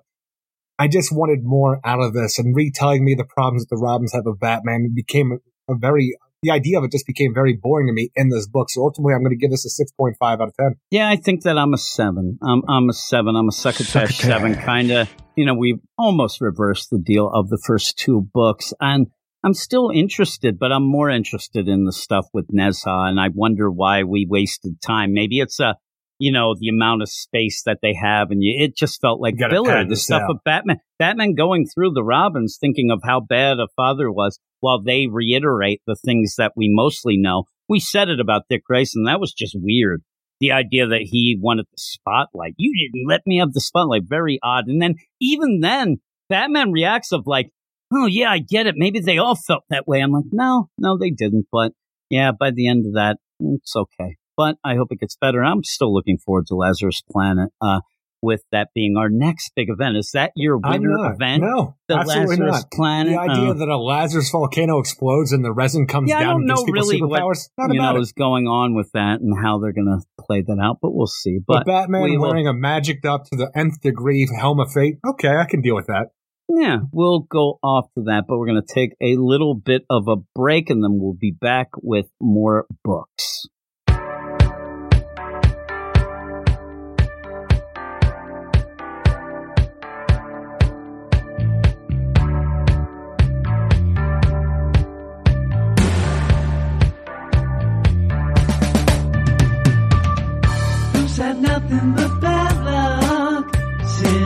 Talia came knocking at his door? Lately, Damian's acting weird, answering some mystical call. Lazarus hits off the table, and all the evil they cast. Thought Nezha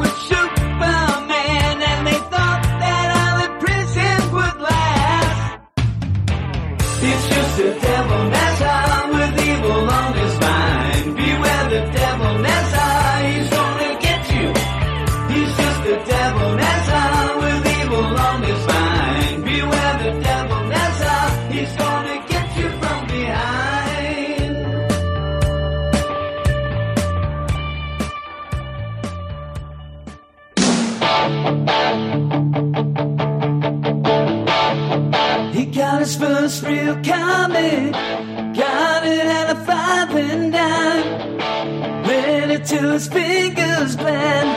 Been reading comics most of his life. Him and some guys from school, they had a book and they tried real hard. Jake quit, Knuckles got married. Thomas was never gonna get far. When he looks back now,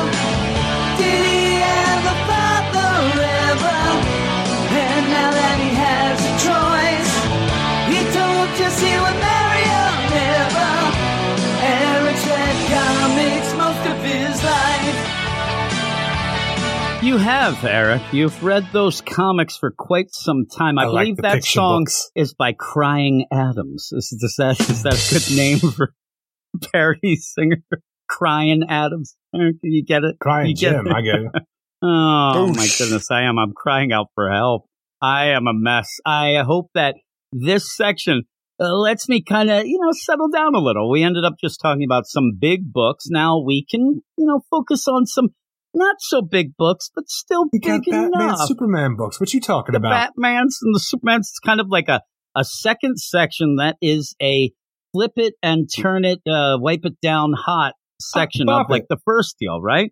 Obviously, I, nothing has Squeeze helped it. me out between these sections, and I am now drinking more coffee, which I probably should lay off. I really feel like I'm having a psychotic break, and I'm not even joking. I feel like I'm going to break by the end of this issue, but or the end of this episode, I should say, Eric. But we're going to start this section with Batman Incorporated. And me and you were impressed for the most part with Ed Brisson's start on this.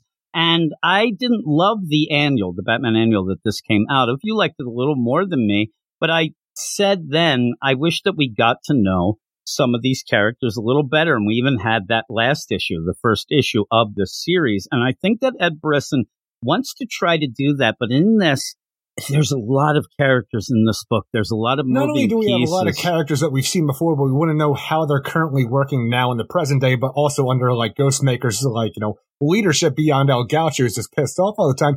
But in this issue, I'm going to throw a handful more new characters out at you. I'm like, God damn it, why would you do that right now? this is tough for me. And I said I was having some problems getting all these books and digesting them. And this was where it really started. The idea of me going through and when a character pops up, you, you think, and I have a horrible memory. So we know this character. Now I'm looking up this. And I'm like, no, no, it's just thrown in there. And there's so many, as I said, moving pieces in this that it just kind of had my head swirling at the end. And I wish that we might have been able to start this a little bit more with just a couple characters, maybe. Maybe we shouldn't have had that idea of the annual saying, okay, this is the team now, and you're going to have to deal with it with Batman and whatnot.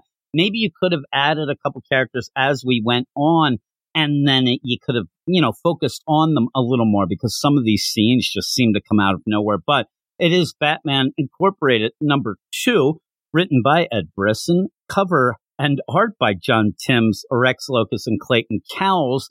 And I even I like the art. I said to you the first issue, it was something that I was confused about a lot of times because of the angles and things.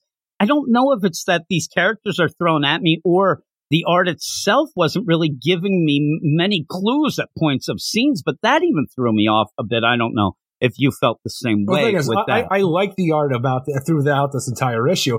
But when you get to one point of the issue when we have two of our Batman Incorporated members stuck in a hole and the guy who's trained Batman and, you know, Ghostmaker back in the past, stuff like that, taught him how to, like, you know, use traps and stuff like that. He goes off. He's going to kill these guys because he thinks Ghostmaker's there to kill him, like every other mentor that Ghostmaker ever had is thinking at this point in time. And when we have that guy knocked out and then this, he, like the, the hero who has come out that we don't know, the the tr- the ex Looks like him with the, a mask. It looks like him with a helmet on, but we see the other guy laying You down in the him back background. I'm like, but that it- is yeah. the only problem I have with the art because I'm like, wait a minute, is this all of the mind? What's happening right now? But I don't know. I'm telling you, uh, it's one of the things that if people have listened to, you know, this podcast, but even the Marvel stuff, I, it, a lot of times when the art gets real close in, where you have a real close up deal with a bunch of characters, that'll always throw me off. And I always wonder, like, it doesn't give you the full scope of the scene. I think it does that a lot in here. A lot of times where if you go through, you'll notice that it's a lot of heads, you know, back and forth with, oh my God. And some of it works, you know, you end up, oh my boy, you're down. Let me help you. But at points, I just ended up not really getting the whole gist of an entire scene. And really, what this ends up being is that somebody's killing off all of the mentors of Ghostmaker while the Batman Incorporated team is sent, you know, off in their own ways to go protect the mentors that are Protect them, but also alive. continue the investigation into who is doing this. And it just ends up where I needed one of these mentors, just one, to say, Oh shit, thank God you're here. I knew Ghostmaker would send help. Just one that might actually trust he's him a or think. But you end up And where all of us mentors, you know, we talk to each other. We're pen pals. We know the bad shit they're he pen did. pals, and then they start throwing shade at, oh, you killed this guy, you killed that guy. But some of them being in the Batman the Knight book, some of them not, and you start to get a little confused. But if you know that he's that, some of them you end up where the Ghostmaker ended up killing him because, hey, you're sus, you're a psychopath, I'm not going to teach you anything. But in the meantime, these guys are like, oh man, I don't trust him. Uh, You trained him.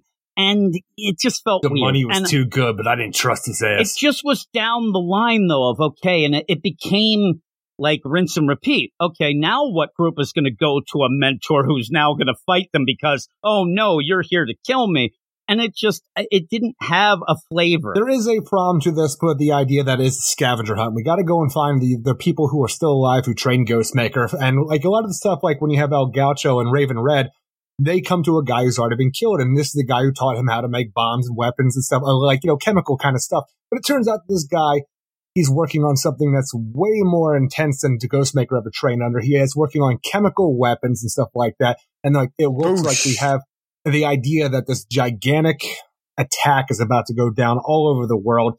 And when you have this situation where you have characters like Ghostmaker's going to go check out Sky Spider and he has Clown Hunter with him, we have other members going off and checking these different people. But when you get to the idea, like I like the little like bits here that we've gained from the idea of the story, who's behind us, and it may be even bigger than we originally suspected, where it's more than one person who's going around doing this.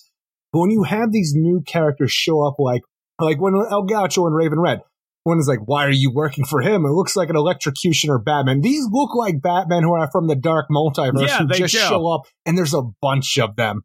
Yeah, you you have that, and that's the play, and it's it's kind of odd because again, I think a lot of people reading this, they're going to know some of our main characters as little as they knew Electrocutioner Batman. Because you don't know this character. It's just somebody new who's here and you don't know why. And even that isn't even a mentor. This is a guy who showed up because now you have the mentor that we have to rely on. Okay, he's dead, but he was going to cause all this problem. Now we have But was he Batman. working for the murderer before this happened? I don't know. Or is the murder taking place because he went bad and we had to take him out?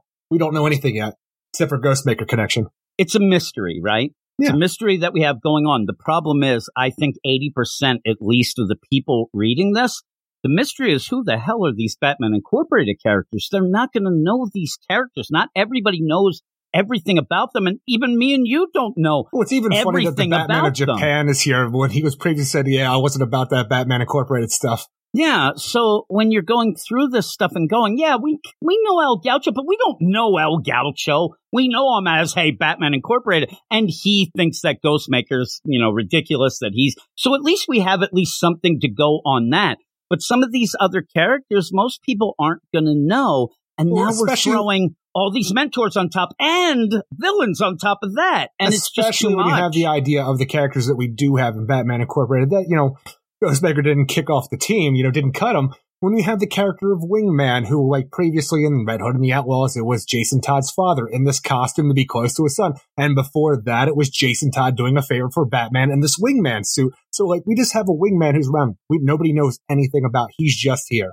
No, and when you get a team like this, I mean, I know that you got to give props that the story went, you know, you hit the ground running. We're off in the story. I may have been upset if each issue, and we probably would have been, each issue, oh, we're now going to deal with two of the members and we have to wait and it's going to take a whole trade to get through the team. But I don't know. It might have been better served that way if you ended up being able to get a little bit of these characters, find out who they are, what they're all about. Well, you even have a new character for the most part in Grey Wolf who just showed up because, hey, we found this Batman Incorporated stuff that Lex Luthor was putting together. Didn't work out, but he needs a place to hang out now. So here's Grey Wolf, everybody. And I think that the weird play is if you talk to people who just jumped on with this book, and I think they know Grey Wolf more than maybe some of the other characters, because at least you Well, know, hey, he was doing the experiment deal, Lex Luthor. Okay, that's enough. But even, and I'm saying the other characters who you may know about them, but not in in really because we don't really have a Batman do a deep Incorporated dive book like this at the point. Yeah, so I, I just wish that you had some more room for them, even just talking on the way to, you know, this thing. We ain't got time for personal business right now, El Gaucho. We got a murder to solve. Now, if you're there and you don't, don't end up playing the game, Let's keep it professional. the weird play is though everywhere they go, these mentors, no way, and that doesn't give you character moments because it's just a fight then. And Well, none of is- these people have unique, really. But it's not like you have somebody who has lightning power and somebody. These are just, for the most part, you know, hand to hand, and they have some yeah, you have and the, weapons. like, you know, international Batman is what you have going on here. But when you have the situation going on, I don't know because we have a big reveal at the end for the idea of Ghostmaker taking on a new sidekick esque kind of character in Clown Hunter and how that didn't work out for him before. But along the lines, like, is there a deep sea thing where he took on many sidekicks? Because what we have here with in our Batman Incorporated world, where individual, like, you know, people are pairing off to go check things out, you know, mentors, clues here and there. But you keep having these mystery men show up. But the thing about these mystery men is that they're all bat-esque looking characters. Oh yeah, I, I So- think that all of it is is the Batman unincorporated. It's the evil Batman Incorporated. And again, That's- is it evil? Because even the things that they're doing right now, where you have the electrocutioner looking dark, you know, dark multiverse looking Batman who shows up, he wants to know why these people are working for, you know, Ghostmaker, or is it, is he there to ask why he's working for the person that was going to create these chemical weapons? Are they here to look into this? Because even when you have, you know, uh, our Grey Wolf and Batman of Japan stuck in that pit there, and the guy's about to kill them, you have this cosmic red helmeted looking Batman show up. You even have this more red arrowish looking Batwoman who shows up to save, you know, Knight later on and Wingman from being taken out by the uh, one of the mentors of Batman and Ghostmaker. So is it are they a part of our Phantom One, the former sidekick of Ghostmaker, who looks like he's looking for revenge and framing Ghostmaker. I think they must be. Or are I- they uh, some kind of other sub Batman Incorporated that Batman put together that nobody knows about? Yeah, but I don't think Batman's going to put together this other thing. I just know that these hero, these people who show up here aren't doing anything bad. They actually seem to be saving our heroes. Well, is that bad or? Because here, the guy with the, the cosmic looking, you know, The Thor Kraven the Hunter look, he's Thor Kraven the Hunter, right? It is more Thor. I went with the Kraven the Hunter, but Thor uh, Batman deal. He does seem to hurt a guy who, yeah, he has He was about to kill Batman in Japan. Yeah, but he, the guy thinks they're there to kill him. I mean, this isn't like the idea. If this was Batman deal, I think they'd come in and say, whoa, whoa, whoa, capture him and say, listen, both of you guys, nobody's sus here. You end up, it's miscommunication. The idea where I think they have fully set up the Ghostmaker to make it look like he's going to kill them, waiting so that they can pick these off. It's like, you know, fish in a barrel. Now, when they come to save the mentor that they think is going to get killed, then they can end up taking. it. I think that that guy is dead now. I think that Thor Batman might have killed that guy. Look, he might be a little something smoky, Batman but I don't in. know that he's, he's, on dead. fire. Like I, I don't know. I, mean, this look guy guy. trained Batman and Ghostmaker to make traps and stuff like that. He lives off the land, off the grid. One thing about these characters that doesn't seem right, maybe I'm missing something in the art progression of it, but it looks like he's raising a giant boulder over his head that only a Yeah, Superman he is. Like character he's a meta human as well. It's very Exactly. So, odd. Yeah, he's there might be something that. more going on that, but if you look at the progression here, it's very odd. I'm telling you because we have our two, we have our two Batman Incorporated characters stuck in a in a pit, right?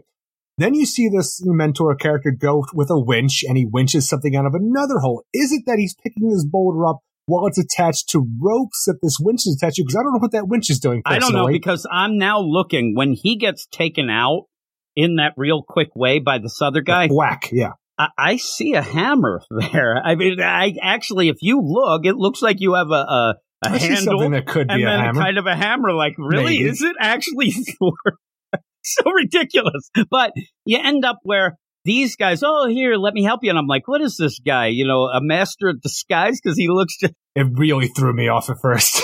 again, you're you're setting up this mystery and you're trying to delve into this. Are these guys this? Are they that?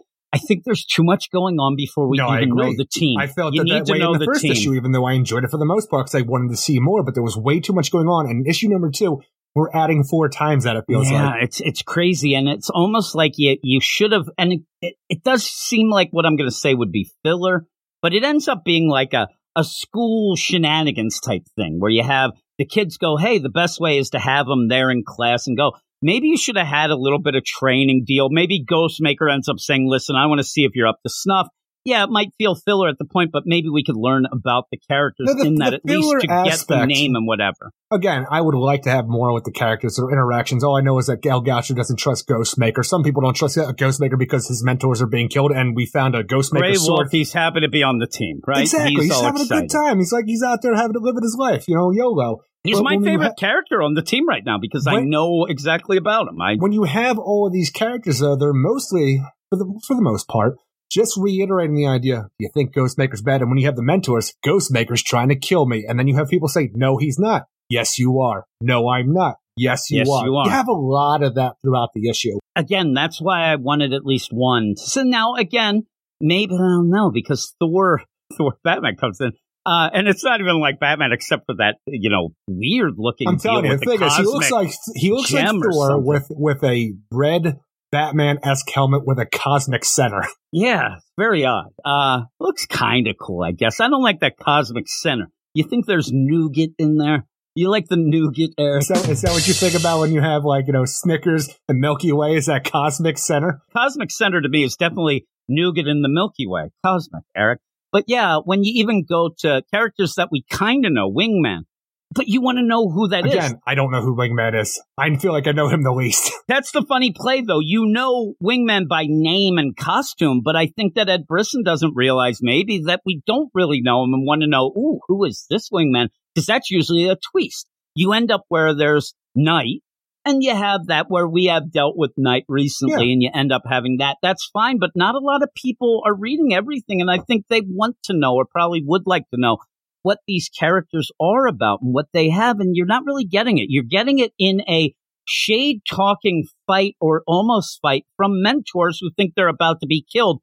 That doesn't give you room for anything but, like you said, you're here to kill me. No, I'm not. Yes, you are. No, I'm not. Ghostmaker, he's uh, redeemed himself. No, he hasn't. Yes, he has.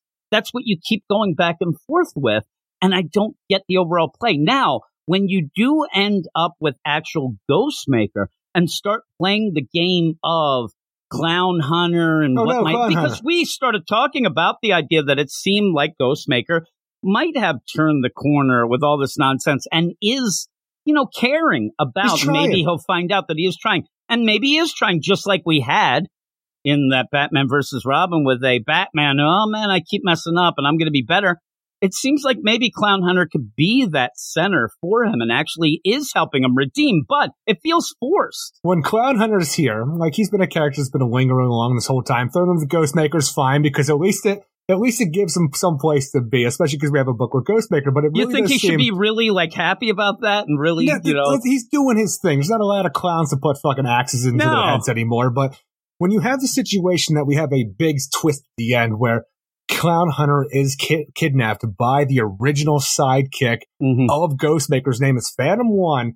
It really does seem like Ghostmaker, while he tried to be Batman S, wound up with a Jason Todd first. yeah, it is. He didn't get that really shining light of a Dick Grayson who's a Because narcissistic it seems like Phantom. One. We don't know what happened to him yet, but it almost seems like he was presumed dead or Ghostmaker got him killed, but now he's back for revenge. So it's already Red Hood situations. deal. And even when you go through this, and I don't know why I didn't even realize that parts you have Ghostmaker picking up people and they're in almost like the dead Robin pose. And you're going through where there is a psychopath who, if he does end up getting a sidekick, like a Batman, a young kid, whatever, he's going to do something and not care. I mean, he's a psychopath. He even explains it in this. And I do like in this whole deal where when he explains how he is a psychopath and how he wanted to learn things to not do it and Yeah. try. I like that. I thought that, that was part of the great. like yeah. that. That is really good The idea work. of a psychopath who knows he's a psychopath and needs to learn things in order to blend in. Some people Look, in, in life, you know, some people in life has had certain diagnosis, Eric, and there are other things. Even like I said, I have a lot of issues, and one of the issues is this ADHD, possibly Asperger. But I, you learn the ways to cope with that, and they are like that. Almost script in your head. Okay, when I meet somebody, I'm supposed to do small talk. You say that. Most terrible. of my emotions are based off of TV shows I saw in the 80s and 90s. Mine are this is how comics people now. act. Mine are, yeah, I- I'm telling you, I'm the worst, but, and Where's so my full house? But you end up where I get it. And I thought it was really well done with that That's the best aspect part about really good. Ghostmaker in my mind. But I, I know Ghostmaker and I think that I have a grip. I really need Ed Brisson at least in this. You have so many characters.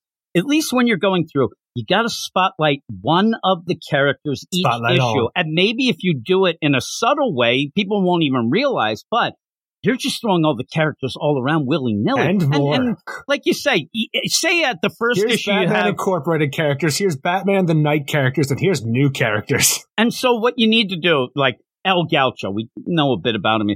Eh, Team him up with somebody we don't know, get that, and then you kind of like leapfrog. Eh, we don't really know Raven Red very well. No, we don't know these characters, so when you're there, you're not going to get any sort of feels for them. When they're almost going to die, what are you thinking? You can't sit there. Oh no, not Raven Red. I really grew to like ye. You, you really don't have any feelings, and that's where I said where Classic El Gaucho. Yeah, exactly. You know, he's Yee. there. Hey there. Uh, I don't know why that's all he said, but you end up where I said at points, and this is manga talk, Eric, so you'll tune out. But a lot of times in a manga, you end up the first chapters or so, it deals only with character moments because once you know the characters, then you'll stick through the stories with them. You'll end up developing the stories then based on the cat, and it works. It really works, and I think that that's what's left behind here. I don't know these characters enough to really care. Go and then and, I get Batman confused. Incorporated. Yeah, I get confused then, and even then, you know, if I did, I'm like, wait a second. You know, where's Halo? You, you don't have the same team. These, this is a new team. You got to really develop this, and hasn't. But the Clown Maker stuff. What I thought you were going to say about Clown uh, Hunter, I mean Clown Maker. That's you. I'm the clown Eric. maker. that might that would be you. That's a pretty good name for you. Uh, you end up where all of a sudden he's got a little sass in this one. I mean, he's got some sass going on. like, hey there, jerk! Like, I'm like, where did this guy come from? Look, Ghostmaker and Clown Hunter, they got used to each other. I think and that's what it seems. It's like now we're seeing the real clown hunter. He's a real prick, but he's you know almost to the point where it felt forced to be that friction, so that when he does meet Phantom One and this idea, hey, you're not the first sidekick, it'll get in his head. But I think that the big play will be the feels of Ghostmaker saying, no, no, no, Clown Hunter, I really mean it this time. that, that Phantom One. But he's Phantom nonsense. One, he's already done done some bad up. stuff here because not only do, could he have killed all the other Ghostmaker trainers and stuff like that who have died, but he kills, he at least kills Sky Spider here, who I think that Ghostmaker stole his original look off of. And it was a great bit of uh, Batman the Knight and stuff like that. But during the whole time when, you know, Ghostmaker realized, oh no, my mentor, she's dead, Clown Hunter gets kidnapped by Phantom One. We have the big reveal. I'm his original psychic, and he killed me.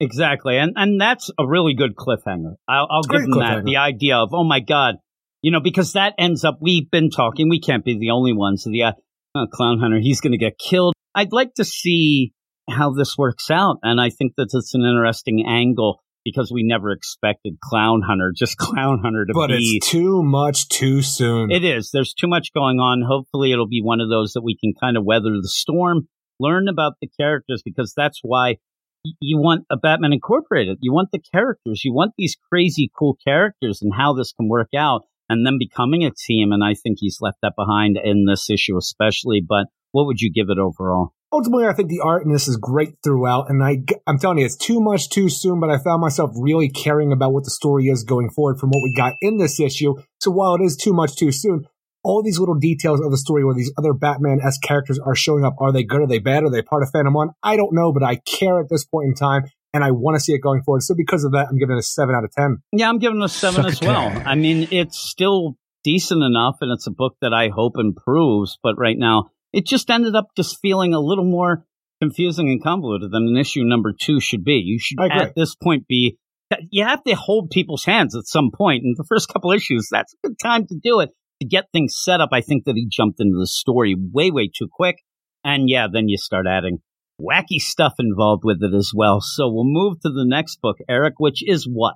Superman, Son of Kal-El, number 17, written by Tom Taylor and art by Cian Tormey, Ruairi Coleman, Romulo Fajardo Jr., and Dave Sharpe. And we continue on with our Return of Kal-El storyline, where now is the time that we've, and it's part four, by the way, but now is the time, I want to say there's not a lot going on in this issue, because, and at a time, it's a weird, like, juxtaposition about it, because there's not a lot going on in this issue, but we're setting up very small, a lot of stuff going forward with what's well, going on weird. in the background. It's almost like the idea of the background stuff is simmering. The pot's simmering, Eric. Exactly. It's cooking. The juices are flowing here, and I want more of that. So it's doing that job. Like I, it's like the- going in and the the brisket is a cooking, Eric, and I smell it. cooking. It smells great, but right Got at that moment. cooker.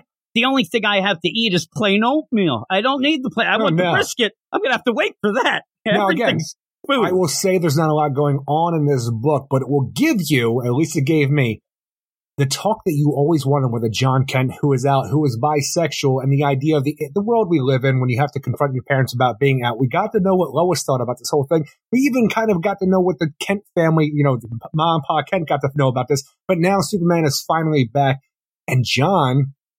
Again, I, I went back and forth with this. Jon is worried about what his father thinks. Now I thought to myself don't when I was reading he this should be worried at all. but, But, again, you might be nervous to tell him. I get you're it. nervous. I get you're it. nervous to tell again. You and I, t- fucking straight, straight white males. So like, we don't really understand exactly the know, pressure of all this, as far as I know. But with the idea here, I battled with whether Jon would feel this way, how Jon would actually feel about this, because you know he has been raised by Lois and Clark. He is in a part of the Kent family, one of the greatest families that who have ever existed. The people that welcome in anybody, no matter who you are. But then I thought to myself.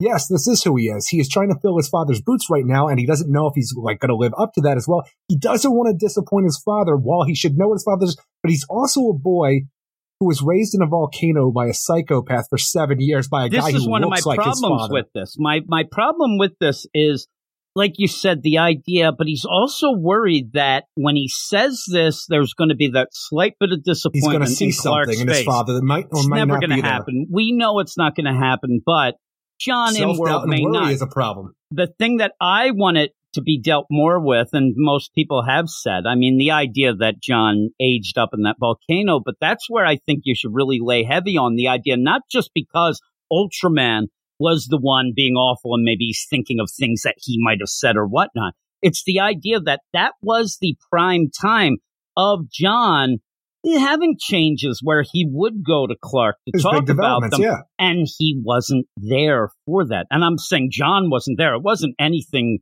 of a fault with the Which deal. writer you're talking about? It could be seven years. It could be from 11 to 17. Who knows? Because it seems like it changed every time. But right there formative is years. the main part. You start getting hair places, you start getting a little stinky, right? All those things that you would have a basis and a foundation of what your father is all about and what he ended up doing. And Jon didn't have that. And I think that maybe it should have been played that where Clark actually realized because of the idea of Jon being gone, they've kind of pushed that aside for a little. Now, the annual, I think, at the end of this month is actually about Jon taking it to the streets and wanting to go back and take it out on Ultraman. But I still think, even though we said I need to know how that works. we say there has to be some, you know, damage, you know, Jon's psyche of what happened. I don't even just need that explained. I just need the fact that Clark really realizes though it was nothing for him because it was like a snap of the finger, Jon was back, but he had aged that much and he doesn't quite realize, yeah, I missed, not only I missed Jon growing up, which is his personal thing, but Jon missed his dad being there for all those big moments. And you kind of just brush that aside. He does say, I was, I hope that you wouldn't have any disappointment. Like I said, you, you're not going to think that that's going to happen. And you won't, but I can understand the inner turmoil and the ideas that you would create in trying to justify. Like, think about it I mean, yourself. you would still be nervous about Exactly. this. Like you said, we don't have this experience, but as a father of five boys, I would hope that any of them know that if they came to me and their mother and said anything of whatever they sexuality, anything, we'd be fine with it. We would. I know that I I, would be, but they may think I wouldn't be. I don't know what they would think. I could ask them tonight. Hey, what what would you think in your mind if up, you came Dad. out to me? What would I what would I say? I think they'd probably be like, you'd probably be too busy podcasting. And yeah, you might be right, still. But I, you know, it is kind of a, a, a play, but the problem I have with it, that's fine. And, and I do like the idea of that Clark coming back, he knows that J- even Jon says, listen, you have to have seen the videos out there. exactly. I the love the fact, though, that Superman lets his son come to him. He just doesn't go. He- you know, you could end up, and not even being anything bad or whatever, show up and go, hey, by the way, I saw those videos. Jay, pretty cool guy, huh?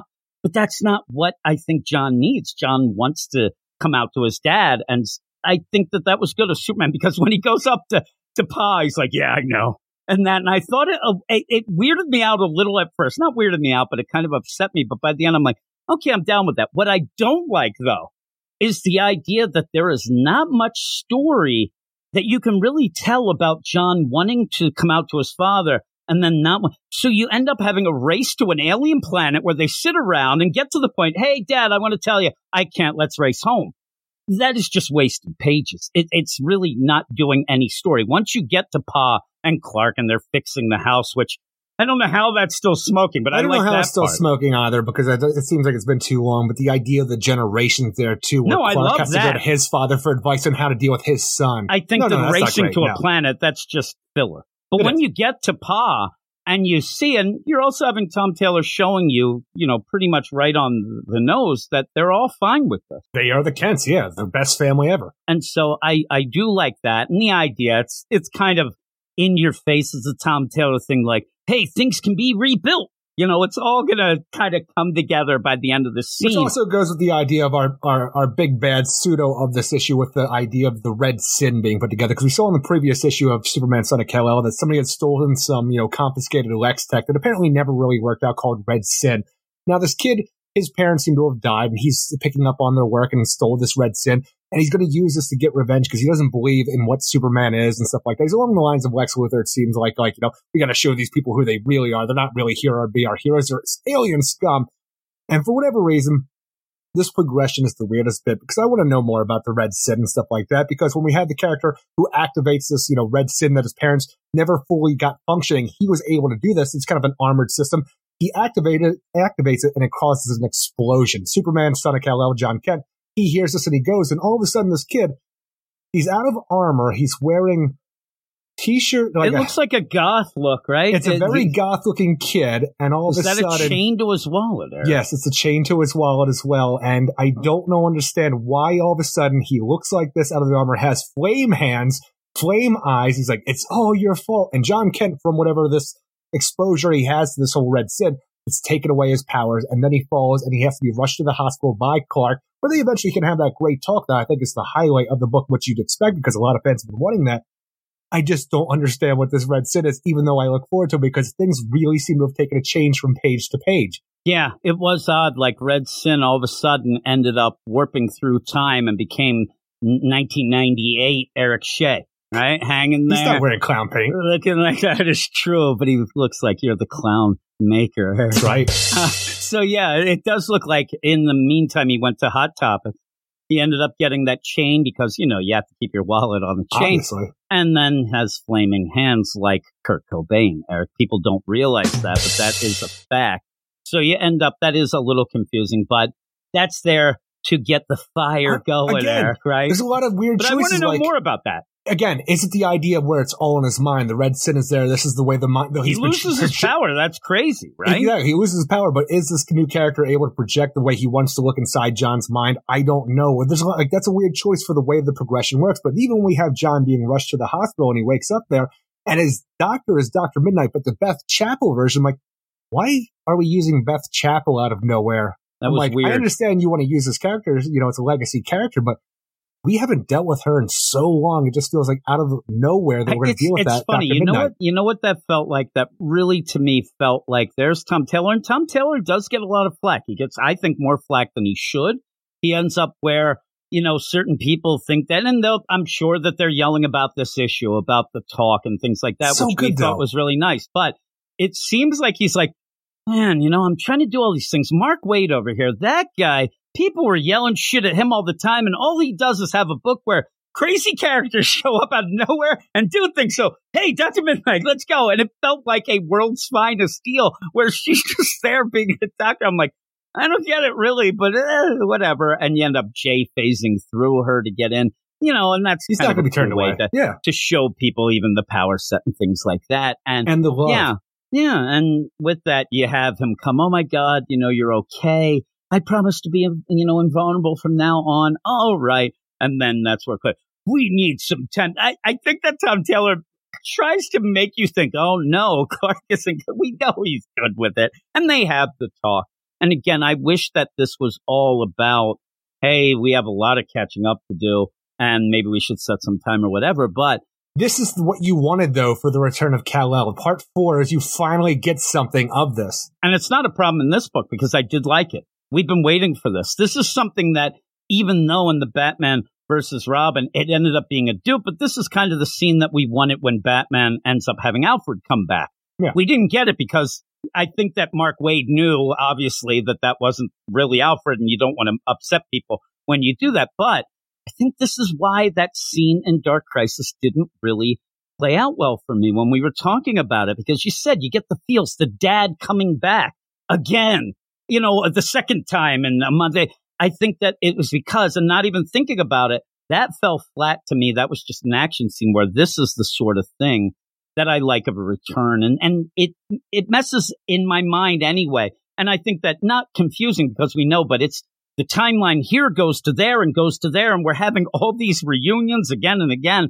And it just feels off. But this one is a good one. This, especially when he kisses Jon on the forehead is really, really nice. Oh, when you have that, not even that, like when he takes Jon hand and we center it on the idea that Clark still wears his wedding ring and he's Superman, I'm like, I like that as well. One problem I have, because it's not really a problem, it's just me wondering about things when he's like, You're my miracle, Jon Kent, my child of two worlds, my Superman. I'm like, now, are you calling him his child of two worlds because of what, ha- what we saw in I think Convergence? now. No, I was that's- thinking that's been the funny play is I thought that you were going to say he's more of a child of three worlds. 'cause- but yeah, they wiped out that I- again, that's been deal. wiped out and tied into 52. Kryptonian blood. and- Exactly. Is it, you know, Earth and Krypton and Yeah, stuff like that? Because it could play either way. I'm like, do you still remember Convergence in the I, prime I before? really was laughing when I read that. I'm like, ooh, he could be three worlds. Oh my goodness. But But on top I of all actually that am stuff, I'm so upset to go with that convergence deal.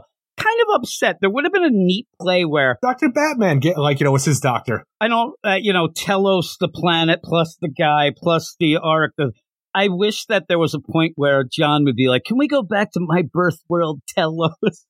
Manship would love it, but yeah, Look, that's not the It's- case Can anymore. we go back to my pre-Flashpoint Metropolis on the planet Telos? It- again, it'd be funny to go back to the planet Telos and you just see the wreckage of all those sure cities was and destroyed. timelines. Yeah, I think it was, but and then he went off. I mean, if everybody remembers Convergence, does anybody remember that mini series after? that Telos, Telos, yeah. miniseries was He was left on a small asteroid by par- the pre-Flashpoint Yeah, parallax. and still to this day, Jericho is looking out, playing a lute, staring at a star. Eric, That was even Uh, in another universe. I know, so messed up. But I, I, I like the moment though. Again, when you think of it as an overall story, not a lot went on. But then when I'm you end it with Lex going and he's When up you- to nonsense, when then I'm have- excited again. The thing is, we are a part of a story arc right now that's crossing over between Superman, Son of Kal-El, and Action Comics with the return of Kal-El back, coming back from Warworld. You're dealing with a lot of different stuff. But now you have, you know, the Red Sin being whatever he may be going forward. He's affected Jon already. We know he's going to be a dangerous guy because he can take his powers away. When you have Lex Luthor at the end, who previously was working with Metallo to try to kill Superman, and whatever he's going to do with, you know, Metallo's sister, if he killed her already, I don't know. He already gave Metallo a new body. But now when he has one of the members of the Gamorra Corps that he's going to, you know, dissect and work on for something called Project Blackout, I'm like, might be doing too much here while not doing much at all. Well, that's the problem is you're you're introducing things, and again, though, this is a Tom Taylor thing. I mean, look what happened in Nightwing. People love that Nightwing book, but we end up having, you know, the villain is Blockbuster Heartless. Heartless, and then Heartless goes away for 15 issues to then come back to then take care of, but like he ends up not dealing with a really good overall progression and things start piling up and they're starting to pile up though. I, I do like seeing Lex doing a lot of crazy nonsense and stuff like that, but overall this issue, Lex feels weird since he came back. I know. And and especially how he's dealt with even Gamorra and Bendix and stuff like that. It seems like he keeps flip flopping in his own head with wanting to be better or not being and, and all this. But here you go, he's full out looks evil. And so And a mad scientist. yeah, and uh yeah, really. I actually was laughing because you have Dr. Midnight earlier, but then I'm like, when do you start doing the brain cell surgery there, Lex? Look at you. You usually have guys doing that while you yell at them, but there he is. He's doing his nonsense. So we'll see how that plays. You're right. There is a lot to to go with and not getting enough of each And no thing. but- sadly. yeah. And I will say this, you know, Kal-El returns deal. What's going on with Warworld that's just hovering out there in space that you're not Doing really dealing with a lot of anything in this. So I do like when Jon actually says, I was upset when you left and you end up having, you know, Superman, oh, you know, I, I had to go. No, I get it that you Uh, to yeah, go, yeah, but why didn't you take me? I would have liked to have come and he should have just said, well, the world needed a Superman and you did really good. So, yeah, you, the that's all you Superman stuff in this was rock solid. And all the stuff, I, again, I say that once we get past the race to the Vega system planet, once we get past that, all the Superman stuff is rock solid. All these little things are weird. Mm, it's just again i don't want to sound like i'm pish-poshing something that was good because i did like it but it almost goes along the lines of batman and the tropes of oh my these robins we all knew that superman would be fine with it. We know that paul would be good. It's nice to see it and it was very nice moments. It still kind of was like okay let's But get on with it. let's it get on with it. I'm just waiting for it to happen. Let's go let's go. And then you're done the issue. Again not much of an overall progression of this whole deal when But there's you a got lot what you going wanted on. out of this mo- moment. If you wanted that, I, I did. like I said, I kind of figured that we were going to get this. It wasn't a shock. It didn't end up. It was okay. I think there's bigger fish to fry than just knowing that you know Superman uh, Kal El is accepting. I've been waiting on Red Hood to be a part of that Wayne family portrait It's for a while. I'm not gonna, I'm not going to be upset when it finally happens because if it just happens, I knew it would eventually. if it does, but this I is a little different than that. I mean, you end up where I don't know. It, it's a nice moment, but a moment doesn't make an issue for me. That's just a moment. That should have been part of it. The overall progression of this book is just stagnant. You're not really doing anything, uh, and that's kind of a shame. But I guess we're waiting for when Warworld stops that. Uh, what's it called? That 1050th issue of Action Right. Comics. The end of Dark Crisis. So we'll see. We'll see how it goes. I'll tell you this right now: this moment between these two, it seems well more, th- well more, way more thought out and thought provoking and emotional than anything we're going to have with the idea of Wonder Woman joining up with the Trinity on the moon base. No, that that Hola! bullshit. That I'm telling you, that was an after school special written by somebody with no brain cells. That's what that was, Eric. We'll be getting into that. so I'm looking, and I do like the art in this book, I like it a except for the point when you end up where Jon says, "I'm not going to tell you now." Race you back from that alien planet. I'm like, who the hell is that guy? That's about the ugliest Jon Kent I've ever seen. I like the art a lot in this Uh, issue. I do like it for the most part. You got to look at him in this one. He just, it's not Jon Kent. I think somebody was changed on this alien planet. Uh, but overall, what would you give it? I like this a lot, but like I said, the moments that really hit hit hard, but the rest of the moments that just kind of fall flat. Yeah, we're setting things up, but it just it seems a little spread too thin.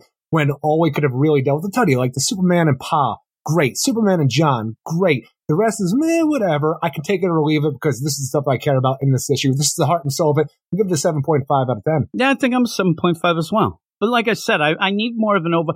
This book, be, I mean, Lex actually is like the story going on. The overall picture of, hey, what's the plot going on in Superman, Son of Kal-El?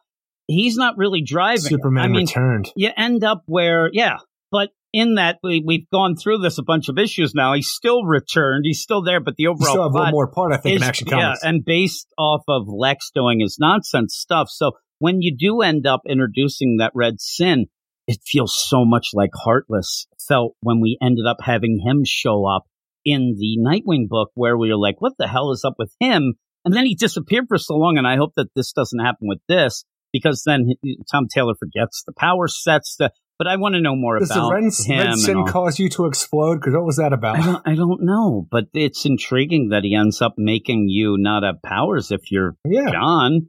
And what does that mean? He gets him back fairly quickly, but he, you know, I, I just don't get it. I also want to say, sexy ass cover, Eric. That is the last thing I'll say about that. Holy moly. There's a guy who, when he's wearing the and no shirt. does not need a shirt ever. Holy crap. Nip Look at him. slip. Holy, yeah, really too. Holy, it, it looks like he's gonna after this, he's gonna start pulling like cars with a bunch of change in them, like they had the world's strongest man. I With always a bunch wonder, of like, yeah, that's what they would do. And those world's toughest, strongest men, do you ever see those? They don't end up just to. lifting weights. They end up like pulling cars with a bunch of nickels and shit. in didn't them and realize stuff. they had nickels And inside they of them. did all that sort of thing. You'll have those, you know, two brothers that used to ride on the motorbikes. They're in the back seat. It's crazy shit going on. But yeah, 7.5 I'll go with, but we're going to take a little break and then we'll be back with three more books to end. Kind of a, uh, you know, pseudo Clunrad section with more nonsense added on to that, uh, in a sec. Well, he stares into the mirror, moosing up his hair. Blows kisses to himself, and he really thinks that tear is tear. Well, that's just Eric Shea. Looking for a star screen, or maybe a hubcap. Spends all his money buying all that crap. Well, that's just Eric Shea. Ah, yes, and we have quite the finishing section of books here. We have two Clunrad books and then that multiversity book where I Teen said at the beginning, everybody can be proud because if you're listening to this, you're a member of the Get Fresh crew, er, er, and you're in that book. It seems. Well, we'll talk about that when we get to it. But In it or referenced? well, referenced in it, everybody's in it. If you are part of the Get Fresh crew, you're a part in your heart and your soul. Eric is what I say. But we'll start off the Clunrad part of this Yeah. with the big book. Oh, the Wonder Woman 793. Oh my goodness. This is an issue that is written by Michael W. Conrad and Becky Cloonan with art by Emmanuel Lupacchino, Wade Van Badger, Jordie Bellaire, and Pat Brosseau. And it is a Trinity one shot type of issue that seems like we needed some cool down Why? even though I didn't even really understand how that yet. last bit ended. I I was waiting for. At this point, they start to make coffee. I'm like, I really think the milk extra. Hey, anybody like, wish that Batman's like, you ever try this? thing. You had Villainy Inc. led by Dr. Psycho and stuff like that, only to find out that Hera has been the one behind the curtain all along and doing all of these things. Why do we need a cool down issue that does nothing for the character overall? Is it because they realized they didn't do anything when Diana actually returned because they never stopped returning in this, This series? is definitely like a placeholder deal. And what I would have thought, since we have the end of Dark Crisis, I mean, if we thought something was going to come from that, and this might have been in December, and then you'd like, okay, they have to adjust a little for what ends up happening at the end of that story, then it would make more sense. But this feels like it's just there to get a numbering issue in line, whatnot. I don't know. Maybe we're seeing that this next six issue arc will be their last. We can only keep our fingers crossed, right? and maybe this lines it up because this feels weird. This feels way off, and it just is a nothing issue. We interrupt your regularly scheduled Wonder Woman issue to deal with the Trinity for no apparent reason. Yeah, and like you said, they already came back and they didn't really have time to get together, but it should have been in this book a while back because it was Wonder Woman coming back. And then it was like, hey, what up? What up there, my homes? And ends up doing nothing. And even in this, I said earlier, it, it feels like an after school special. It feels like a dumbed down, watered down version. I don't want to say a cartoon version because I, you know, a lot of people might get mad that that's Again, not a dumbed down You, version. you have cartoon aspects in this, this book. feels like the kind of like, uh, you know, back in the day, Super Friends type of aspects of it. It doesn't feel like it's writers who quite get the characters, so you're going to rely on tropes and cliches. Well, and sometimes idea- those work, but they don't here in my mind. The Clunrad Wonder Woman feels so out of place in 2022 because they're trying to harken back to a Silver Age esque kind of thing where when she has a battle cry of Hola, or with her suffering Sappho, Ay, ay, and all ay. these things, it really just feels out of place with our current day Wonder Woman, what we've known up until their run. Yeah, and so what they end up doing in their Hola. run, all up Well, until hello. this point, is not really understanding the character and where it does stand and things. So what they end up doing, and they've done it throughout, and people end up applauding them for it. I don't know why, but hey, let's just add these characters that I read about at this one thing, or let me add this little aspect that I heard about down the line and throw it in. Nothing really ever has the context that it needs, and nothing really feels to hit. It feels like this is just there to, oh, wow, look, we know who the Imperium is. So you're going to try to get the But story again, the based on it, but Imperium's weird because you have the Imperium, who I think were a whole, like a placeholder for the White Martians in the Justice League cartoon back in the, like the think 90s, this was going to be White Martians? I mean, right away I thought White Martians. That's why I always thought the Imperium was just their plate. They're like, you know, thing they used in the cartoon because they didn't want to use white Martians to confuse people. So you had a new big bad, the Imperium that the Justice League had to fight in the cartoon. Now you just have like you've brought them in the main continuity and they're here for no reason whatsoever. well, no reason because really by the end you end up where the worst of resets of telling everybody, hey, this story meant jack shit. Because in the end, even with this Imperium, oh, we're planning. It's almost like it plays off white Martians, but if you want to go even more, a Skrull attack, Yeah, yeah. secret invasion. Oh, It's it's a placeholder alien, yeah. yeah, this is big things an alien I thought invasion. they were At going to be the end, Durlans at one point, but no, the Imperium for no at reason. the end, they're, we're told, and on an aside, oh, by the way, we found out that you're not actually here for an invasion. You were left and You're left behind like Kirk Cameron. So what was the deal? Have because at one, at one point, Superman is telling them, we're going to get you to your, you know, Imperium deal. We'll, we'll get you back to, uh, what are you doing? Why are you, You're not oh, doing it's anything. because it doesn't matter. You're going to live your days off on a freaking cage in the moon base. And so even the idea of setting it up, it's the watch I don't know if you. Imperium know this, but my Fortress of Solitude has a hell of a zoo. Yeah, so you end up going to You're the part of it now. watchtower on the moon where And they this is ended making up. a big comeback Where Everybody is using the the freaking watchtower on the moon, the moon base, something that I love for a long time that I wish we would get back to.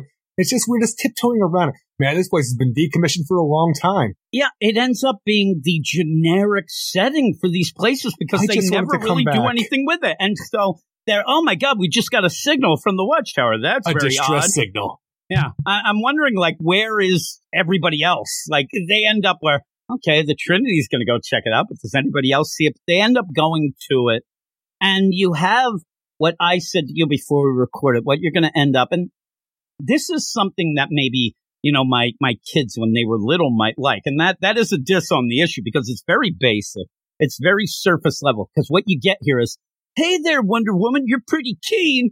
Oh man, you're aces, Batman. Hey, Superman, pretty cool. You're always thinking things out, Batman. Yeah, that all you're getting is them saying out loud what the other person's doing, but in that, well, look at Batman. He's pouting again. Oh, look at that Superman. He's always, always the Boy be friends Scout. and love each other. Yeah, it's just so lame, this whole thing. And I see people, oh my God, this is the greatest thing. It's like, uh, it's the issue I've been waiting for. Like, really? This is it? Because it's nothing. You can tell it's a placeholder through and through. It's nothing that is going to end up being Ola. any sort of ramifications. You have Ola, Suffer and Sappho. I always want Suffer and Suffatash, but you end up where eh, they're waiting. Batman shows up. Oh, there's that Batman. You know him, Batman.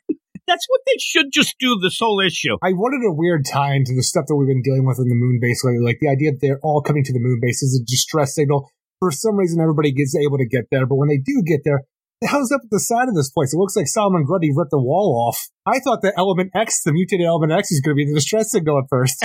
the story has no real setup or anything to go with, so you have the Imperium random, here. you have random things mentioned, and I know that you're going to play with the idea. Batman always thinks ahead; he always knows. But at the one point, oh, you know, they shut down the power here, and like, I wonder if it's because they were going to be working on the power core. But what are you talking about? Find out what's going on, and so you end up where basic to the nth degree. It's it's a basic bitch. This whole story. That's all it is. And then when you end up going, you gotta you gotta treat these stories and your readership with some respect here, and you don't have to be so lame with this. Stories can end up being great. This reminds me of, and it's done the wrong way, of that Batman Superman story that me and you really like from Tom Taylor in the New 52. That was a great story.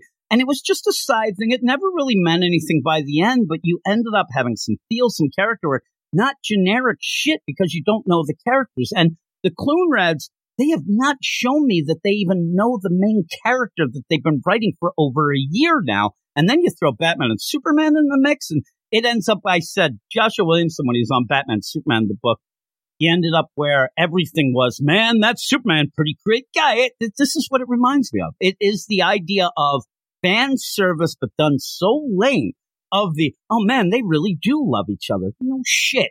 We know this. So you go in, and once you get the Imperium that they are impersonating the Justice League. The, the distress signal. We got to crawl through some vents to take up some time here because there's not enough story to really tell. Because the power core is shut down, but when we finally get there, Martian Manhunter, what are you doing here? The rest of the Justice League, that's some version of the Justice League, what are you doing here? The Martian Manhunter was like, look, we're not needed on Earth. We all come here and you're interrupting one of our meetings. And the way that we have to tiptoe around, like, I don't know what's really going on here. You have Superman say to Hal Jordan, Green Lantern, you got here fast, Green Lantern. Didn't we just speak last night?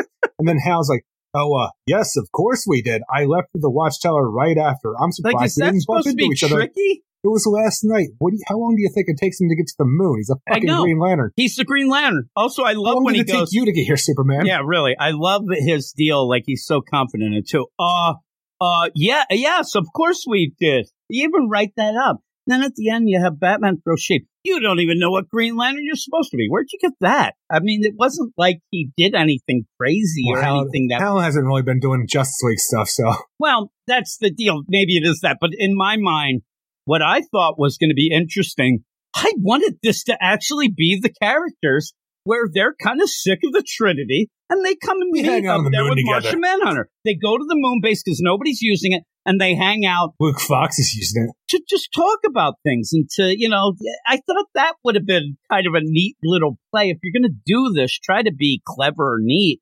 You end up where, yeah, right away. Like you said, how long did they think it would take a green, it would take Green Lantern And then we seconds. wrap one of the imposters into the lasso of truth where we find out, oh my god, it's the Imperium. They've been stranded here for a while, and they ever since the Imperium invasion that never happened, and now we gotta fight for a while that we really don't do anything except for Wonder Woman gets to throw a batarang because she's always wanted to do that.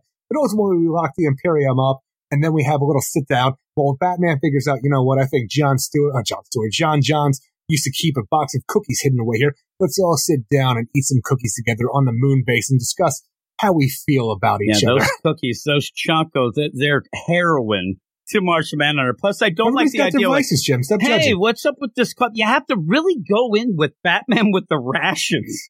Oh my goodness, I had the rations. Oh man, I'm I had my glad instant co- coffee and my I utility love the belt. instant coffee, though it still seems like he made it in a coffee pot, which seems very odd to me. But yeah, you got it. But you end up where all this going down. I, I also, in a, an aside, when they end up getting Lasso on that leader of the Imperium, I would have loved it where he's like, "Oh no, you found me out," and the rest of them, which they still would be in their shape and form of the just.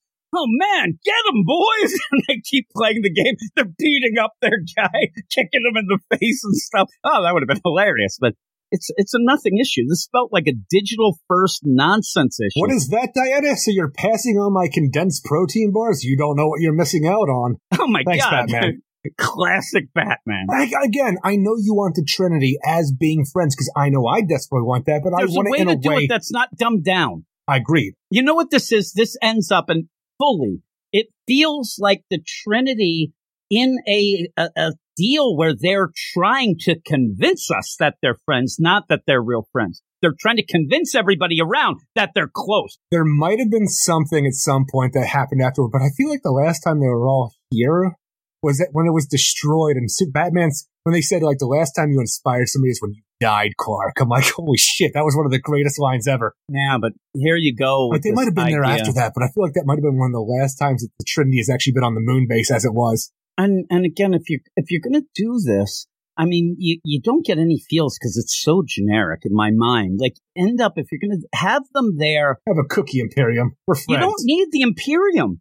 I mean, this is a deal where afterwards, when they're sitting there and saying, and it's one of those, you always want that issue. Now, it's weird in this run because, like you said, I don't even know what we ended that we need a cooldown, Next but you issue, love Olympus Rising. I'm like, what are you talking about? Why I did we have this issue? Yeah, I, I guess that maybe there was a delay of some other thing, Like but even the idea of where Wonder Woman is sitting down and telling Superman and Batman what we saw with Hippolyta becoming a god and stuff like that on Olympus. She doesn't know what she's into right now. Things have been rough for her. I'm like, look, you, you're recapping stuff that we're reading. Like you are recapping, and that's you don't need to recap.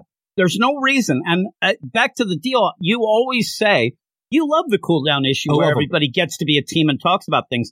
That would be a cool thing where they actually, for ten minutes, they have time to go, and this is where they go because nobody's going to go to the the moon base. Make it make Even though sense. everybody though. is. You could tie it into the rest of the continuity. The reason that they're there is because uh, like a something was I don't. I when, want them there because it's they can go there and nobody when Harley them. Quinn and Luke Fox tripped something there, and they're checking it out. But that's also during Dark Crisis, so that's weird. That's and I don't need them to actually be doing anything that they have to solve. I would like them Again, there's no reason for say, them to be there because nobody would have been there anyway. Well, that's what I'm saying. That's why you would go then. If they want to have a t- time, we didn't really get to say hello to each other and welcome back, Diana. What are you guys up to? And they go to the moon base because nobody's there. They haven't been there in years and they go and sit down and have a, like, hey man, you know, I haven't seen you in a while. How are you doing, Diana? Maybe they reminisce about some things, whatever. That would be a cool, cool down issue. Bringing the moon base back because it's so ultra cool. Yeah, maybe doing that. Maybe they're like, you know what? I like this old place. It really brings back good memories. Hey, you know, So that good. sort of deal. You could end up,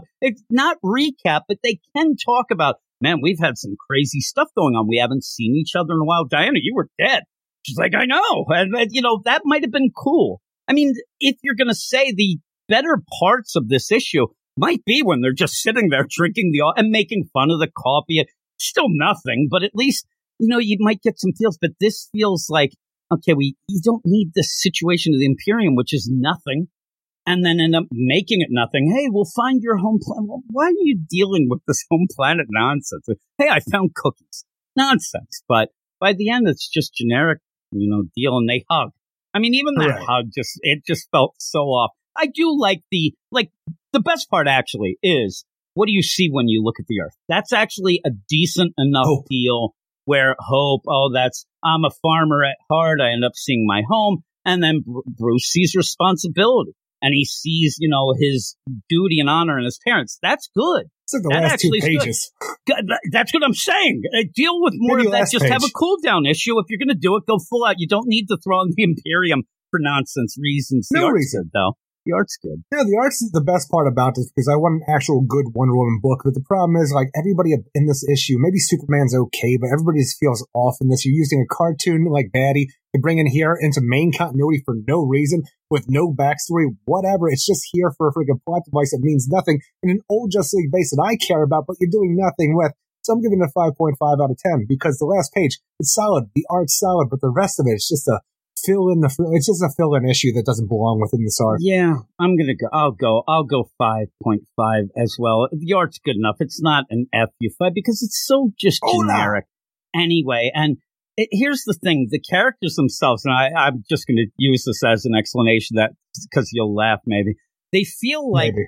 the idea of on you know what, what's that deal with uh, Dean and Supernatural? supernatural? What is it called? Superstitious. The idea where they're in like a sitcom. Very superstitious. It feels like they're in a sitcom now. It feels like they have been put in by somebody to be that generic after school special deal. And It I just- love that it shit. doesn't. Yeah, you do, but if, My if it's set up that way, it. it's supposed to be that. So I wish that it was that instead of this nonsense. But I guess they said, well, if you're going to do this, you need an enemy to. f- It's just ridiculous. I mean, just the idea that the moon base, we've been told, oh my god, it's it's got so many of these, you know, security. It never ends up working out. Anybody's getting in that place. You just have to get to the moon. That's because That's pretty Solomon tough. Grundy left that big ass hole in. Yeah, I guess. But we have the next book. It's continuing the Clune Red stuff. It's Batgirls number 12. We're playing that game, Eric. It's written by Becky Cloonan. I wish I loved the art in this Michael issue as Conrad. much. Yeah, art by the Gooch, Neil Googe, uh, Rico Renzi, which that's a cool name. I do like that name. Erica and Becca Carey. And we're going to continue and end this whole deal of who is the Hills Ripper and all that. I thought it was a complete and utter mess the Ah. way that it ended up. Each scene to me just ended up being cobbled Well, together, and then the imagine continuity is. is way off. Imagine how this is the idea that we follow the clues at the crime scenes for all these issues, then we come to the realization the where we skip the clues. and realize who likes to leave clues around. You know, the Riddler. So The clue like was actually that they left the clues, even though they thought it was so throughout this else. whole thing, we've had people being murdered, a serial killer's on the loose in the Hill neighborhood, and then we see the killer moth doing his own little thing. Oh my god! Then we follow the clues and we realize fucking Riddler's behind this bullshit. And I'm wondering why is the Riddler going around serial killing and why is he working with the killer moth? And then Riddler goes and stabs Killer Moth for screwing up somehow. And then we just have the idea within this issue, Killer Moth's been stabbed. We have to get him to the hospital because his ass is going to die. I don't know why he's here to begin with, but the Riddler not being the one who's doing all the killings, the one he's actually going around after the killings and leaving clues for the Batgirls so that he can get a hold of Steph Brown to tell her that her daddy's still alive, which she should already know, but doesn't. Yeah, and so that's the weird play of this, where I, get that they're play- like, here's the they're playing What's the the idea. doing? Well, they're playing the idea that the Riddler can't help himself with the clues, but it's not set up in the book well. And even as he's progressing, it's it's ridiculous. I mean, this guy can get a hold of some people and do some stuff, and even then, all it is is really on Front Street. Pretty much by the end, I said to you before we recorded, I thought that the next riddle was going to be knock knock. Who's there? Your dad. It gets so like this tree is. I'm like, I even got that the right away. is doing because we have to separate our Batgirls. Cass has to put on Killer Moth's wings What he's try doing to get is his wasting their time trying to stop a we have to get his ass to a hospital, or actually, we have to go to Grace How O'Halloran because she's next on the serial killers list. But we still have to get Killer Moth to a hospital. We got to get where we're going fast. Hopefully, things will work out. While Stephanie Brown fights the Riddler one on one, mono I don't know what they have, like womano. I don't know how it works we'll out. go with But it. the right? idea is you have Batgirl versus a Riddler here, and the Riddler essentially just carrying her hits to tell her, hey, your dad's back, but in Riddler form. But the problem is, it seems like the Clunrides never read Bendis' Young Justice, where for whatever reason, because we saw previously in Batman and Robin Eternal that Lincoln March, the possible brother of Bruce Wayne, slit Cluemaster's throat, killing him. And then when Bendis started Batman talking about Eternal. exactly, Yeah. was it was it Batman Eternal? Oh yeah, it was Batman because I said Batman, Batman and Robin. I'm sorry. It was Batman Eternal. But then we go for Bendis didn't realize this, brought the Cluemaster back, and then later had to describe how how he faked his death. Now he's here. He wants his daughter back. Wants revenge. Who knows what it was anymore? Yeah, well, I'll, uh, here's the deal, and if you want to read the issue, it's it's Young I. Justice, It uh, number eighteen, and the play was that Cluemaster faked his death, which Yep. no, but he did because he was sick and tired of dealing with the Bat family. They were always on his ass. Yeah, he might have been doing some sus things, but he just wanted to get away. In the meantime, to get a hold of his daughter, he hires killers to go and, and murder her.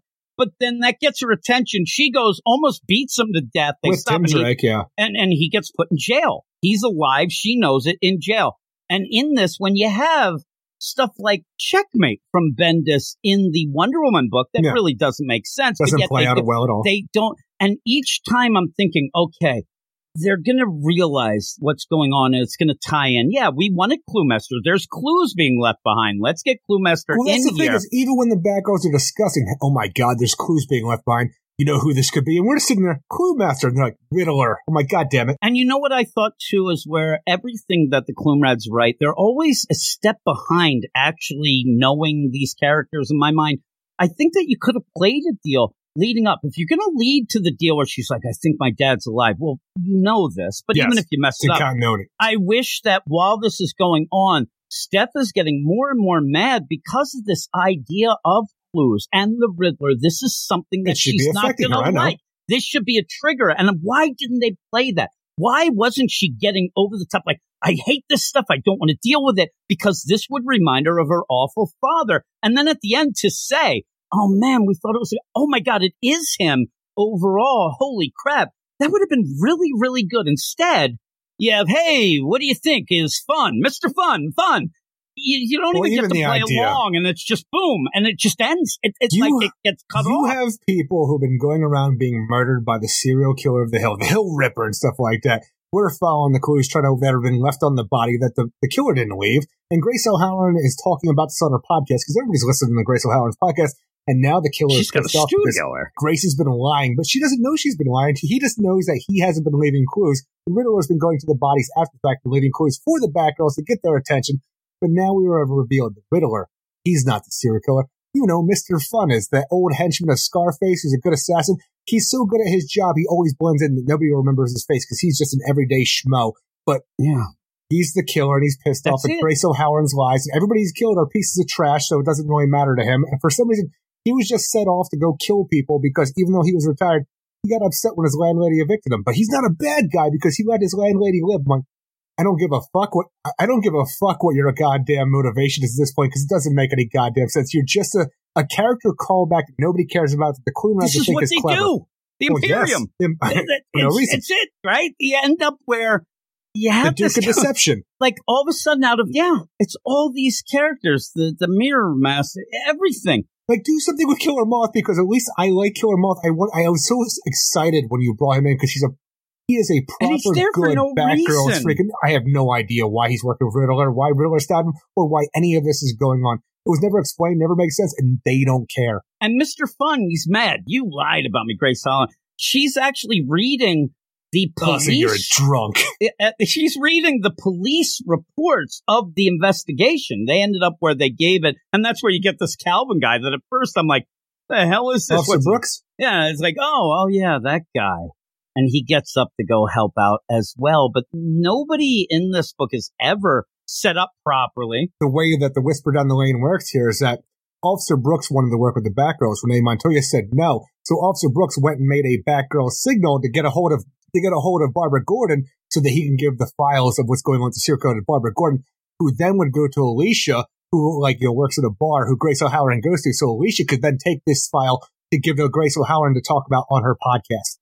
And so you ended up where Grace O'Halloran, at one point in this book, she was like, you know, kind of, hey, those Batgirls, they're sus. Now she loves the Batgirls. And so because of that, you can't ever be a drunk, it seems, because that's one of the things where Mr. Fun, when he starts talking about, yeah, I only kill people who have problems, and you got a drinking problem, and you lie. Sitting there thinking again, the, the old guy with the mannequin, but what the hell was his Seemed more like problem? Mr. Fuddy Duddy to me. Yeah, why'd you kill him? Like nothing makes sense. He was kind And of an asshole. I think that, but that's not enough to kill somebody. He had I a mean, weird obsession with mannequins, Jim. Yeah, he did. Which who knows? That and again, that was only to set up that they thought he had a body. That's it. There was no other reason. This book sucks. Yeah, Come on, Jim. We have Oh my Fido God. Five who has to get rebuilt here off panel because he falls into a pool or Yeah. into water. Riddler has so little to do in his life that he's following a serial killer to leave clues to the Batgirls because he wants to tell Steph that her father is alive. And again, reiterating what we said a million times already, she knows her father's alive. They don't. They're the one that needs the fucking clues about what's going on in this world. This is awful. The art is terrible. The Thing is, story is, nothing. I told you I like before we got on stuff. I, I like aspects of this Batgirls. Not a lot of aspects, not this overall story, but the idea that bringing in Stephanie Brown, Cluemaster, is something you and I both wanted to see. We're eventually I don't even know if we're actually going to it's, get it's it. pounding I, on your I head a little know. bit where we're like, you know, on the tr- trolley before Steph ever is because it's out of continuity and for some reason they don't realize it. But when you actually have Cassie take on Mr. Fun and stuff like that, a, a trained assassin whose power is he can like not be read by people, not remembered, and she actually goes beyond and shows it. And the thing is, it feels like the first time we've gotten to see her really be able to cut loose and take this asshole down. So I enjoyed seeing that bit. Yeah, I, I didn't really care. You have to have Cassie go, I gave your podcast five stars there, crazy, and then goes off.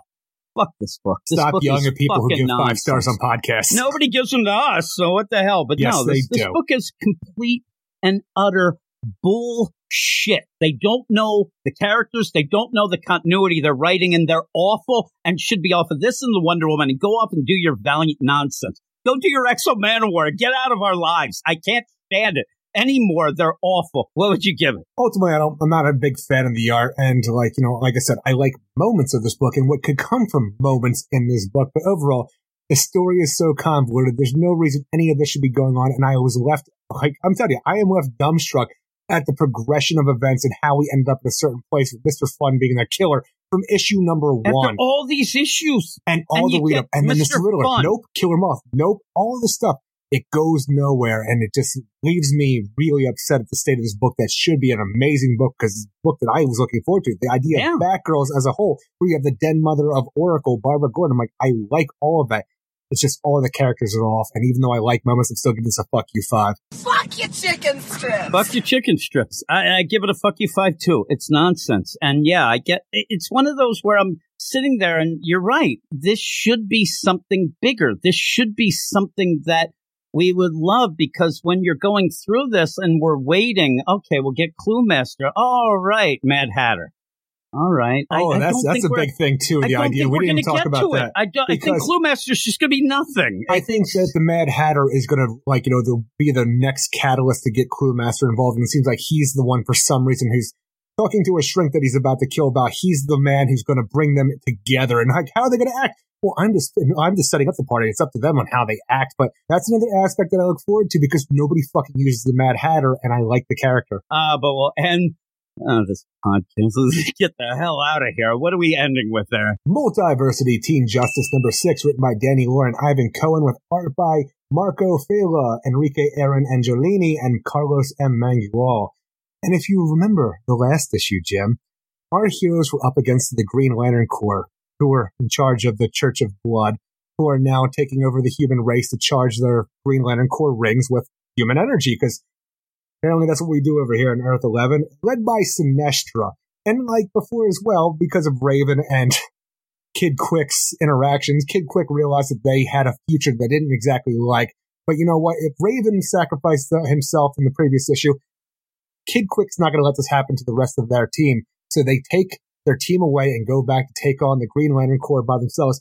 And then one thing that really bothered me with the idea, because I don't like any of the Green Lantern Corps in this, because I just don't understand the, I don't know, there's just the idea behind them and stuff like that, because it almost seems like Earth 3 Green Lanterns, and because the Star Sapphires are like the way that the Green Lanterns should be in this universe, but I just don't understand all of it. But why are they spelled Core C O R E and not C O R P E S? I don't know because they're bad to the core. I, I don't know, Eric. Like that I shouldn't change from universe, and like I don't think it's ever been that way That's the problem, though, when you have Cohen and Lore get involved in this. Like, did they have the same problem that I had when I was growing up? Because I always called it with because I never heard Corp? anything, or yeah, it was the Green Lantern Corpse, yeah, the corpse, you know, and then and they're like, oh, it's the core. it's funny. Once you had the Black Lantern, you're like, now it works. I can say Black Lantern corpse. It no, really that works time, all the way. I was on the know. Yeah. So when you have this, though, I, I agree with what you said quickly there about the idea this is Earth 11, but you are playing at points where it seems like you're also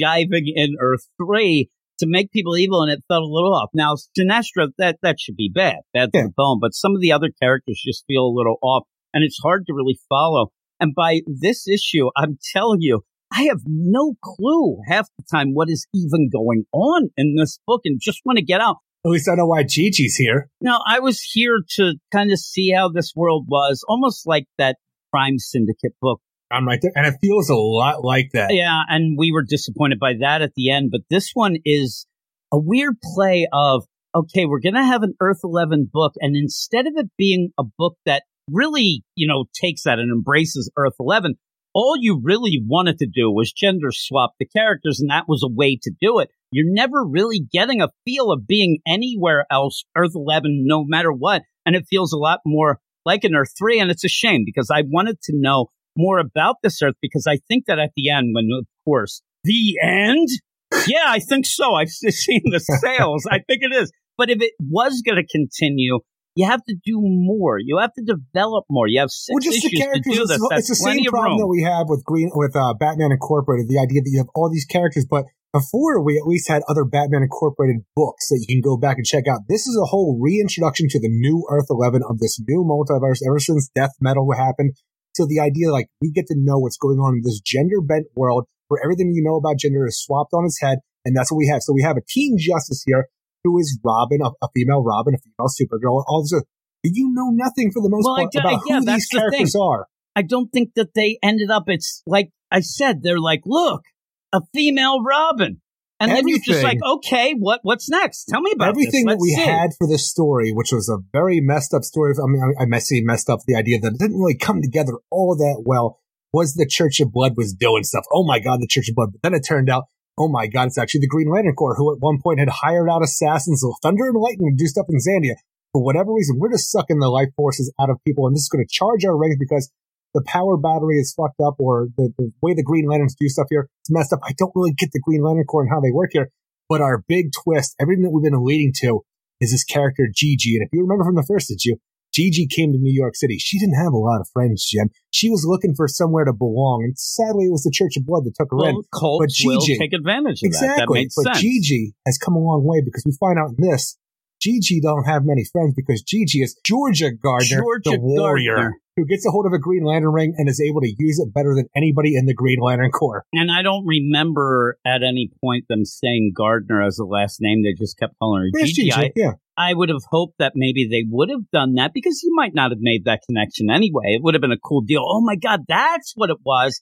But it just doesn't play out very well. And when you get, you know, Georgia Gardner, who Georgia Gardner that- does the Sinestro, what Jace Fox did the Sinestro this week in I Am Batman. Just this over the top greatest Green Lantern who's ever lived on this wor- in this universe. Yeah. taken out by George, Georgia Gardner, one punch essentially, who can just create constructs no problem because they, they try to give you a reason it works because of the life force has been taken and all the Green Lanterns that these other ones have screwed over now. They're within her rig and they're pissed off as well. And the weird play is that you didn't set up like again, this is the Guy Gardner of this gender swap deal, but it also feels like the opposite world But, where but she's a kid. good and a kid and really nice and everybody likes her. She just can't really make friends because she's shy or whatnot. That's not Guy Gardner. That's not. So when you have this, I like. I would have They're loved to have Teen a point. Age. Yeah, yeah. I would have loved to have, have a point where we find out that, you know, in a twist at some point, I don't know how you play it, but this is actually the daughter that's the reverse of the son that guy would have. I don't know because it, it, the age doesn't make sense. The whole play of this doesn't make sense. And you didn't even have anything that would give you an inkling of, man, what, why does she feel off? Why is she mad all the time? What's going on? Oh, it's Guy Gardner. I get it now. There's no I get it now when you see this reveal at all. There's nothing. You're just like, okay, here we go. I mean, it's just like they ended up having characters and go, hey, by the way, this is the female version of that character and the male version of that character. And you never really get anything past that. They tried desperately in the last issue here of Robin. Hey, I remember when this happened to my mom and this. Oh my that." god, I'm like, this whole idea when we have this little get together talk because when Kid Quick leaves them all behind at Amnesty Bay and goes off to go fight the Green Lantern Corps once more, they all of just have a sit down little powwow talk instead of jumping to action because, you know, oh my god, Raven's dead. Everybody's upset. They're like, oh, that's right. Troy was in love with Raven, so maybe we should talk to him. But we don't really deal with Troy. Just like, hey, I have an invisible jet that's right here because reasons. This is where I store the invisible jet. Actually, this is where Aqua Girl stores the invisible jet for whatever reason. But we have this situation that's created where we get a chance to see what this world looks like. The idea when Superwoman was killed by Doomsday, or when Bane broke Batwoman's back. And I'm like, these are actually stories and implications that I want to see because these are things that these characters, unlike our Jon or Damian, they got to see and live through. I want to know how long ago this happened, how this works out in this, but you know what? This would be too much interest into the actual characters that we're dealing Yeah, with. So it it's just a throwaway weird flashback to a scene that doesn't make sense to anything that we're dealing with right now. And this is just a weird play. And maybe uh, someday, Eric, I don't think in this current time that me and you are going to be allowed to do an Earth 11 book. But I actually, if we did and we sat down, I'd love to think that you'd go through the implications, not just, hey, guess what? That woman got her back broken by Lady Bane. Like that, that- I'd like to think it through of what would the differences be if you I had was a interested. The female of this and a interested female of that, where we find out that somehow that made an, a way that Batwoman didn't get her back broken by Bane because of some thing that's a little different or the Doomsday deal. I'd like to see how that would play out. So would I, because even Supergirl at this point in time, when they're discussing these things that happened in their past, one of the reign of Superwoman characters that would show up during this, you know, death of the Superwoman arc in this past of this continuity became the mentor of Supergirl. I'm like, which one? How? I want to know how that works out. And I want to know what happened to the Connor Kent version of this character as well. Like, you know, how does that work out with a Supergirl clone? I still wanted it to be Doomsday, Eric. I know that you told me that that was never going to happen. Doomsday's gender neutral. Doomsday. I thought that was funny. Uh, but again, that's about as much character work as they're doing in this book. You really end up in the sixth issue realizing I really don't know or care about these characters. All I know is girl Robin, you know, the super, it, it, just never ends up. Troy. Georgia Gardner goes and takes out Sinestro. No problem. Easy peasy lemon squeezy. But then when Kilowog's all upset, you know, because Sinestro had gone and betrayed the rest of the Green Lantern Corps, oh my God, shocking. Just, just do me a favor. I need you to take her down. But the only way to do this is, uh, right? All of a sudden, off panel, we have a device that's sitting there. What's that? Some kind of torture device? In a way, you, you, never see what we do with that thing. We just get it. We don't know what it is. Kilowog doesn't talk. It's just there. We're gonna, you know, watch because then the Justice League in comes in, and then the Justice League shows up. Like, We're hey, back, what are everybody. you doing? Yeah, a little torture, little fun. You know us. Here we go. Yeah, you don't. And really then you see. have like Green Arrow and Black Canary versions here going on a road trip to see the real America like it's hard traveling heroes. No fucking reason. Well, yeah, no reason. This is the end where we have a couple pages left, and let's pretend that we did some character work. Even we're, we're with all going to remember Hal Ferris. But hey, like, what happened to Hal? That the way that this plays out, I'm just like, the fuck are they doing? Like, what? I I saw what he thought of the. He might have been moment. evil, but in his last moments, he was trying to do good because they're trying to play the idea that back in the day, Carol Ferris used to turn into Star Sapphire, who was bad because they like you know told Geoff Johns would like recreate the character, use the emotional spectrum, what he wanted to do with it.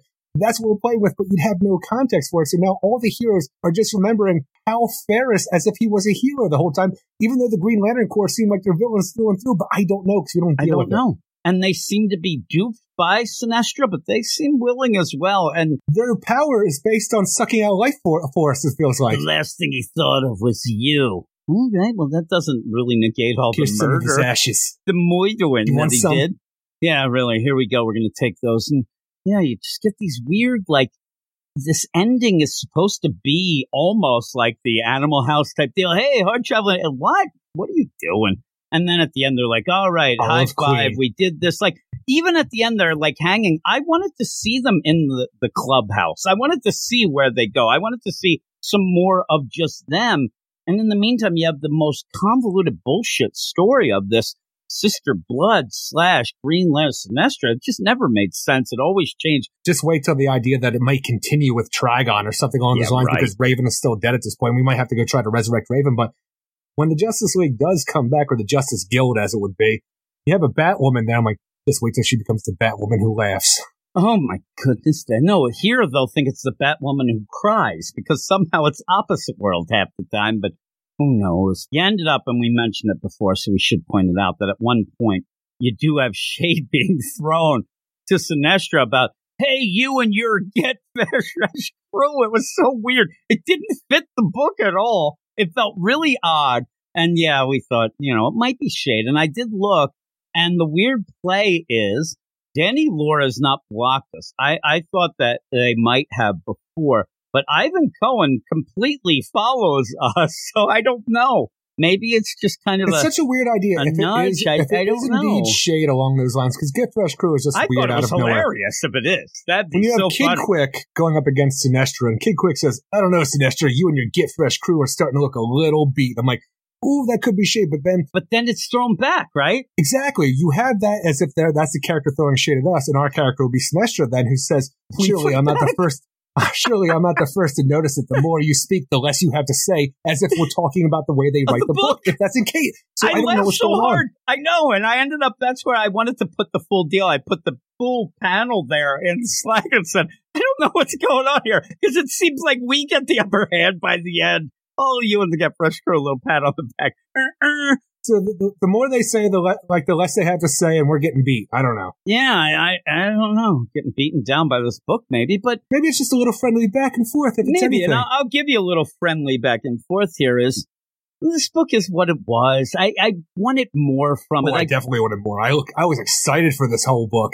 I don't think anybody's talking about this book. We keep talking about it. We went through the whole deal. We never. I think one time I said, "Do you really want to keep doing this?" But Yes. we have because we were doing it because we love the whole multiversity deal. We love Earth Eleven. We I like the idea more. Of it. I even when it was first announced, I was uh, trying to calm people down that were fighting with people on Twitter because of the idea that this could be really cool, could end up giving us a look at maybe a new multiverse deal. Now, maybe that's the problem. This is what all the heroes are saying. If we get these infinite Earths, this shit's going to go wrong. This is what they meant. And it felt important with the multiversity title. It did. It did. And we thought that this was going to be something big, and it just ended up being a mess. I know that at the beginning of it, I was told by you that I have a vendetta, but I It's true. actually said exactly how it ended up. It's going to be a mess without character work when we want it, and it'll just end up ending in a fizzle, and we won't understand what went on, and that's what happened.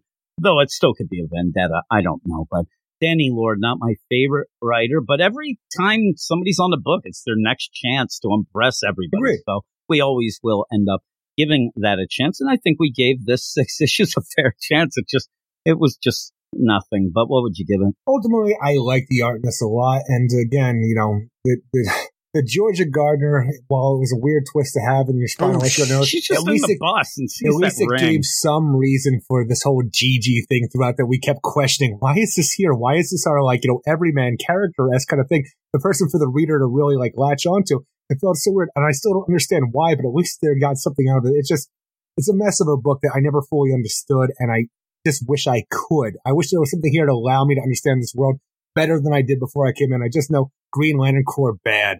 That's about it. Church of Blood, they ain't shit. They're gone. It's just, it's not a great finale to a not great series, and I wanted more from it. So this issue, I am going to give a 5.3 out of 10. Yeah. Here's the thing. I would, I normally, you know, we're yelling and screaming and you would think maybe we'd give it a fuck you five, but it's weird. I actually feel sad that I didn't like this series. And I'm not saying that it's our fault we didn't like it. I thought it was a mess, but it was something that now it's over. It's just, there's another missed opportunity of something where, you know, me and you, we read all the stuff, we're going down, and there are things that a lot of people pish posh that we really want to like. And this was one of those. I really wanted to like this. I really wanted to get something out of it when I didn't. Now that it's over and I'm sitting there listening to you talk about it, thinking you might give it, I didn't think you'd give it a, a fuck you five. I thought that maybe you'd go standard five, which is what I'm going to do. But all in all, I'm like, it just kind of makes me sad that this just ended up happening and not being good. And then at the end, when you're like, the end, I'm like, I'm not angry. I'm, again, it's a weird play. I actually am legitimately sad right now. I don't know why. Eric, I'm a You're a roller roller coaster ride of emotions, I'm a wreck. But it just, yeah, I, I really wish that this would have been one of those books where people were yelling about it at first and we end up reading and like, oh no, you got to read this. You have to get involved. This is really cool. Like almost like how the Azrael book ended up. We didn't expect much from that. We're actually enjoying it enough. And it's got some neat little plays in there. But you know, this just seemed like a waste of time, a waste of six months, six issues and whatnot. And nobody's really paying attention to it. You have four reviews, but you don't even have a single user review for this book. Now, there are other reasons that me and you will talk about when we're done, but it is that whole play where nobody really cares about it. We did, and it's, it's a shame. But what is your book of the week? My book of the week is The New Golden Age, oh, number one. That is mine as well. And next week we have a lot of books. We have a ton going down and some big books again. I mean, we did have some really big books this week, including that new golden age, which me and you did like. We weren't gaga like some people, but we did like it. And if you want to listen to that, as well as I am Batman number 15, I believe it was the big book of The the, Dark week, Crisis as Eric tie-in. said. Yeah, the Dark Crisis tie-in, except not on the cover or whatever. We talk about that. Also, it was live streamed Thursday night, so that's another little caveat to go over to patreon.com slash weird science, and we'll have more of those live streams. It was pretty cool to have some people in the chat going on while we did it. It just was like a last second thing. I have to announce these things and let you know ahead of time, right? Yeah. But yeah, go over to the Patreon. But Here are the books for next week. Two of these books will be on the Patreon spotlight that will be picked by the badasses of the Get Fresh crew. Oh, oh, we have Batman Superman World's Finest, number nine. Kid Thunder. I hope he's okay, Eric. Oh my goodness. You also have Batman One Bad Day, Mr. Freeze. Oh shit, about to get cold, Jim. It's funny, I keep forgetting about these one bad days, and then another one comes up. We're like, okay, let's see. And again, they've been up and down. We'll see how that is. I don't know, for some reason, though, 49. looking at the cover of this, it looks like it's going to be something close to at least, you know, Heart of Ice from the Batman animated Okay. series, because it looks there like you go. the Who's idea of that. it? Do you see on the cover Oh, I, it's it? uh, Jeffrey Dugan. Okay. I'm sorry, Gerry Duggan, Gerry not Jeffrey. Dugan. Okay, Steve. that's that's crazy. But when I look at the cover, though, it looks like you have a classic Batman and Robin running within a city within, you know, the like the snow globe that Mister Freeze is holding. I'm like, it looks kind of classic, and it looks like it could be actually a good time. I wish Dum Dum Dugan was was writing that. That'd be pretty cool. Uh yeah, Dark Crisis Worlds without a Justice League Batman. Speaking of a book that seems like it's already come and gone, It's the Clockwork Batman. we saw the Clockwork Batman in the Dark Crisis. He's just hanging. He's fine. Uh, Dark Crisis Young Justice, a book that everybody loves. Did you say Everybody's Catwoman already? with that. Yeah, Catwoman Okay. number 49. Because on the, on the cover we of that Catwoman, having- it says Catwoman versus Punchline. Yeah, we'll see how that goes. We'll see how DC versus Vampires All Out War number five. All right. I haven't really been loving that. You're liking it a little cover that has a vampire. Shazam. Looks pretty badass. Oh my goodness gracious. We have DCeased War of the Undead Gods number four. I hope that that picks up a little for us, but people are loving that, so that's cool that that comes out. We have Nightwing number 98. Getting there. I wonder what's going on in that one, Eric. Holy moly. Stargirl, of The Lost Children, Who's number one. Oh my goodness gracious. Not for Degaton. We, we learned that. That's the stranger, but not the childminder, as they I used to call Eric Shea. the, the deeper lore that Geoff Johns is setting up, but also because you get Stargirl and, you know, Red Arrow, Emiko Queen working together. Yeah, I'm that. And excited six about issues. that book. And I think that that will be something that will be on the Patreon spotlight. I think that will def- that and the one bad day is my picks of what they'll go with. Flash 788. It seems like the Flash we do like, everybody loves. Seems like it's been a while since we talked It about it. does. So that's cool, right? But it's also And- called Rogues War, where Warden Wolfe is sitting there because if you remember, he's running for mayor. Damn have right. all the rogues around him, but they're they're like tearing up pictures of the Flash during a press conference. It looks like behind Warden Wolfe. Isn't So that what is what you would do? It's He's a great cover. That's pretty cool. Girder on that cover. no, no, it's a, it's a classic Rogues. Ah, Girder. You got Weather Wizard, he, like Mirror Master, Trickster, Heatwave, Girder's and like all crushed up in some square in the middle of like a, a, a heap. Yeah, he did. Titans United Bloodpact number three as well. So we'll see. Kneel before Star Sapphire. Yeah, right, I probably would. We'll see how that ends up going. And yeah, two of those will be on the Patreon spotlight. Like I said, my guess would be Stargirl, The La- Lost Children. I was going to say The Last Children, but maybe they are. And also that Dark, uh, what did I One say? Bad the Day, One Bad Mr. Day. Freeze. Yeah, I think that those two might be the ones. But we have some big books. I mean, that World Without a Just League Batman, that might be one of them. There's a, Not a Dark really, um, Crisis. oh, I was, gonna, I was about to say it's not a Dark Crisis time, but it's way more legit than I am Batman was. and Dark Crisis Young Justice, the finale, that's been something you know, that that's, might a, that's end a legit tie-in too, huh? Yeah, yeah. it says Dark Crisis it. right there on the cover. Yeah, it's right there. But this is the last of our Dream Worlds, isn't it? I believe so. It better be because the whole thing's ending next month. So we'll see how all that goes down. Everybody, like I said, go over to the Twitters at Weird Science DC. Follow us. We'll follow you back. Go to our website, weirdsciencedccomics.com. Get reviews of the books each week. And then go to our Patreon, patreon.com slash weird science, where you get that spotlight episode, but also a lot of other things going on. A ton of different podcasts, Marvel, DC, manga, indie, all that stuff all rolled up into one. A lot going on. Check it out. All these links will be in the show notes. And what do we say at the end? Eric Shea. Everybody have a great week. Keep it weird. We'll see you in seven. See you in seven. Go read comics. You are all weirdos. Weird science is the revolution. Weird science. is the revolution. Weird science. is the revolution.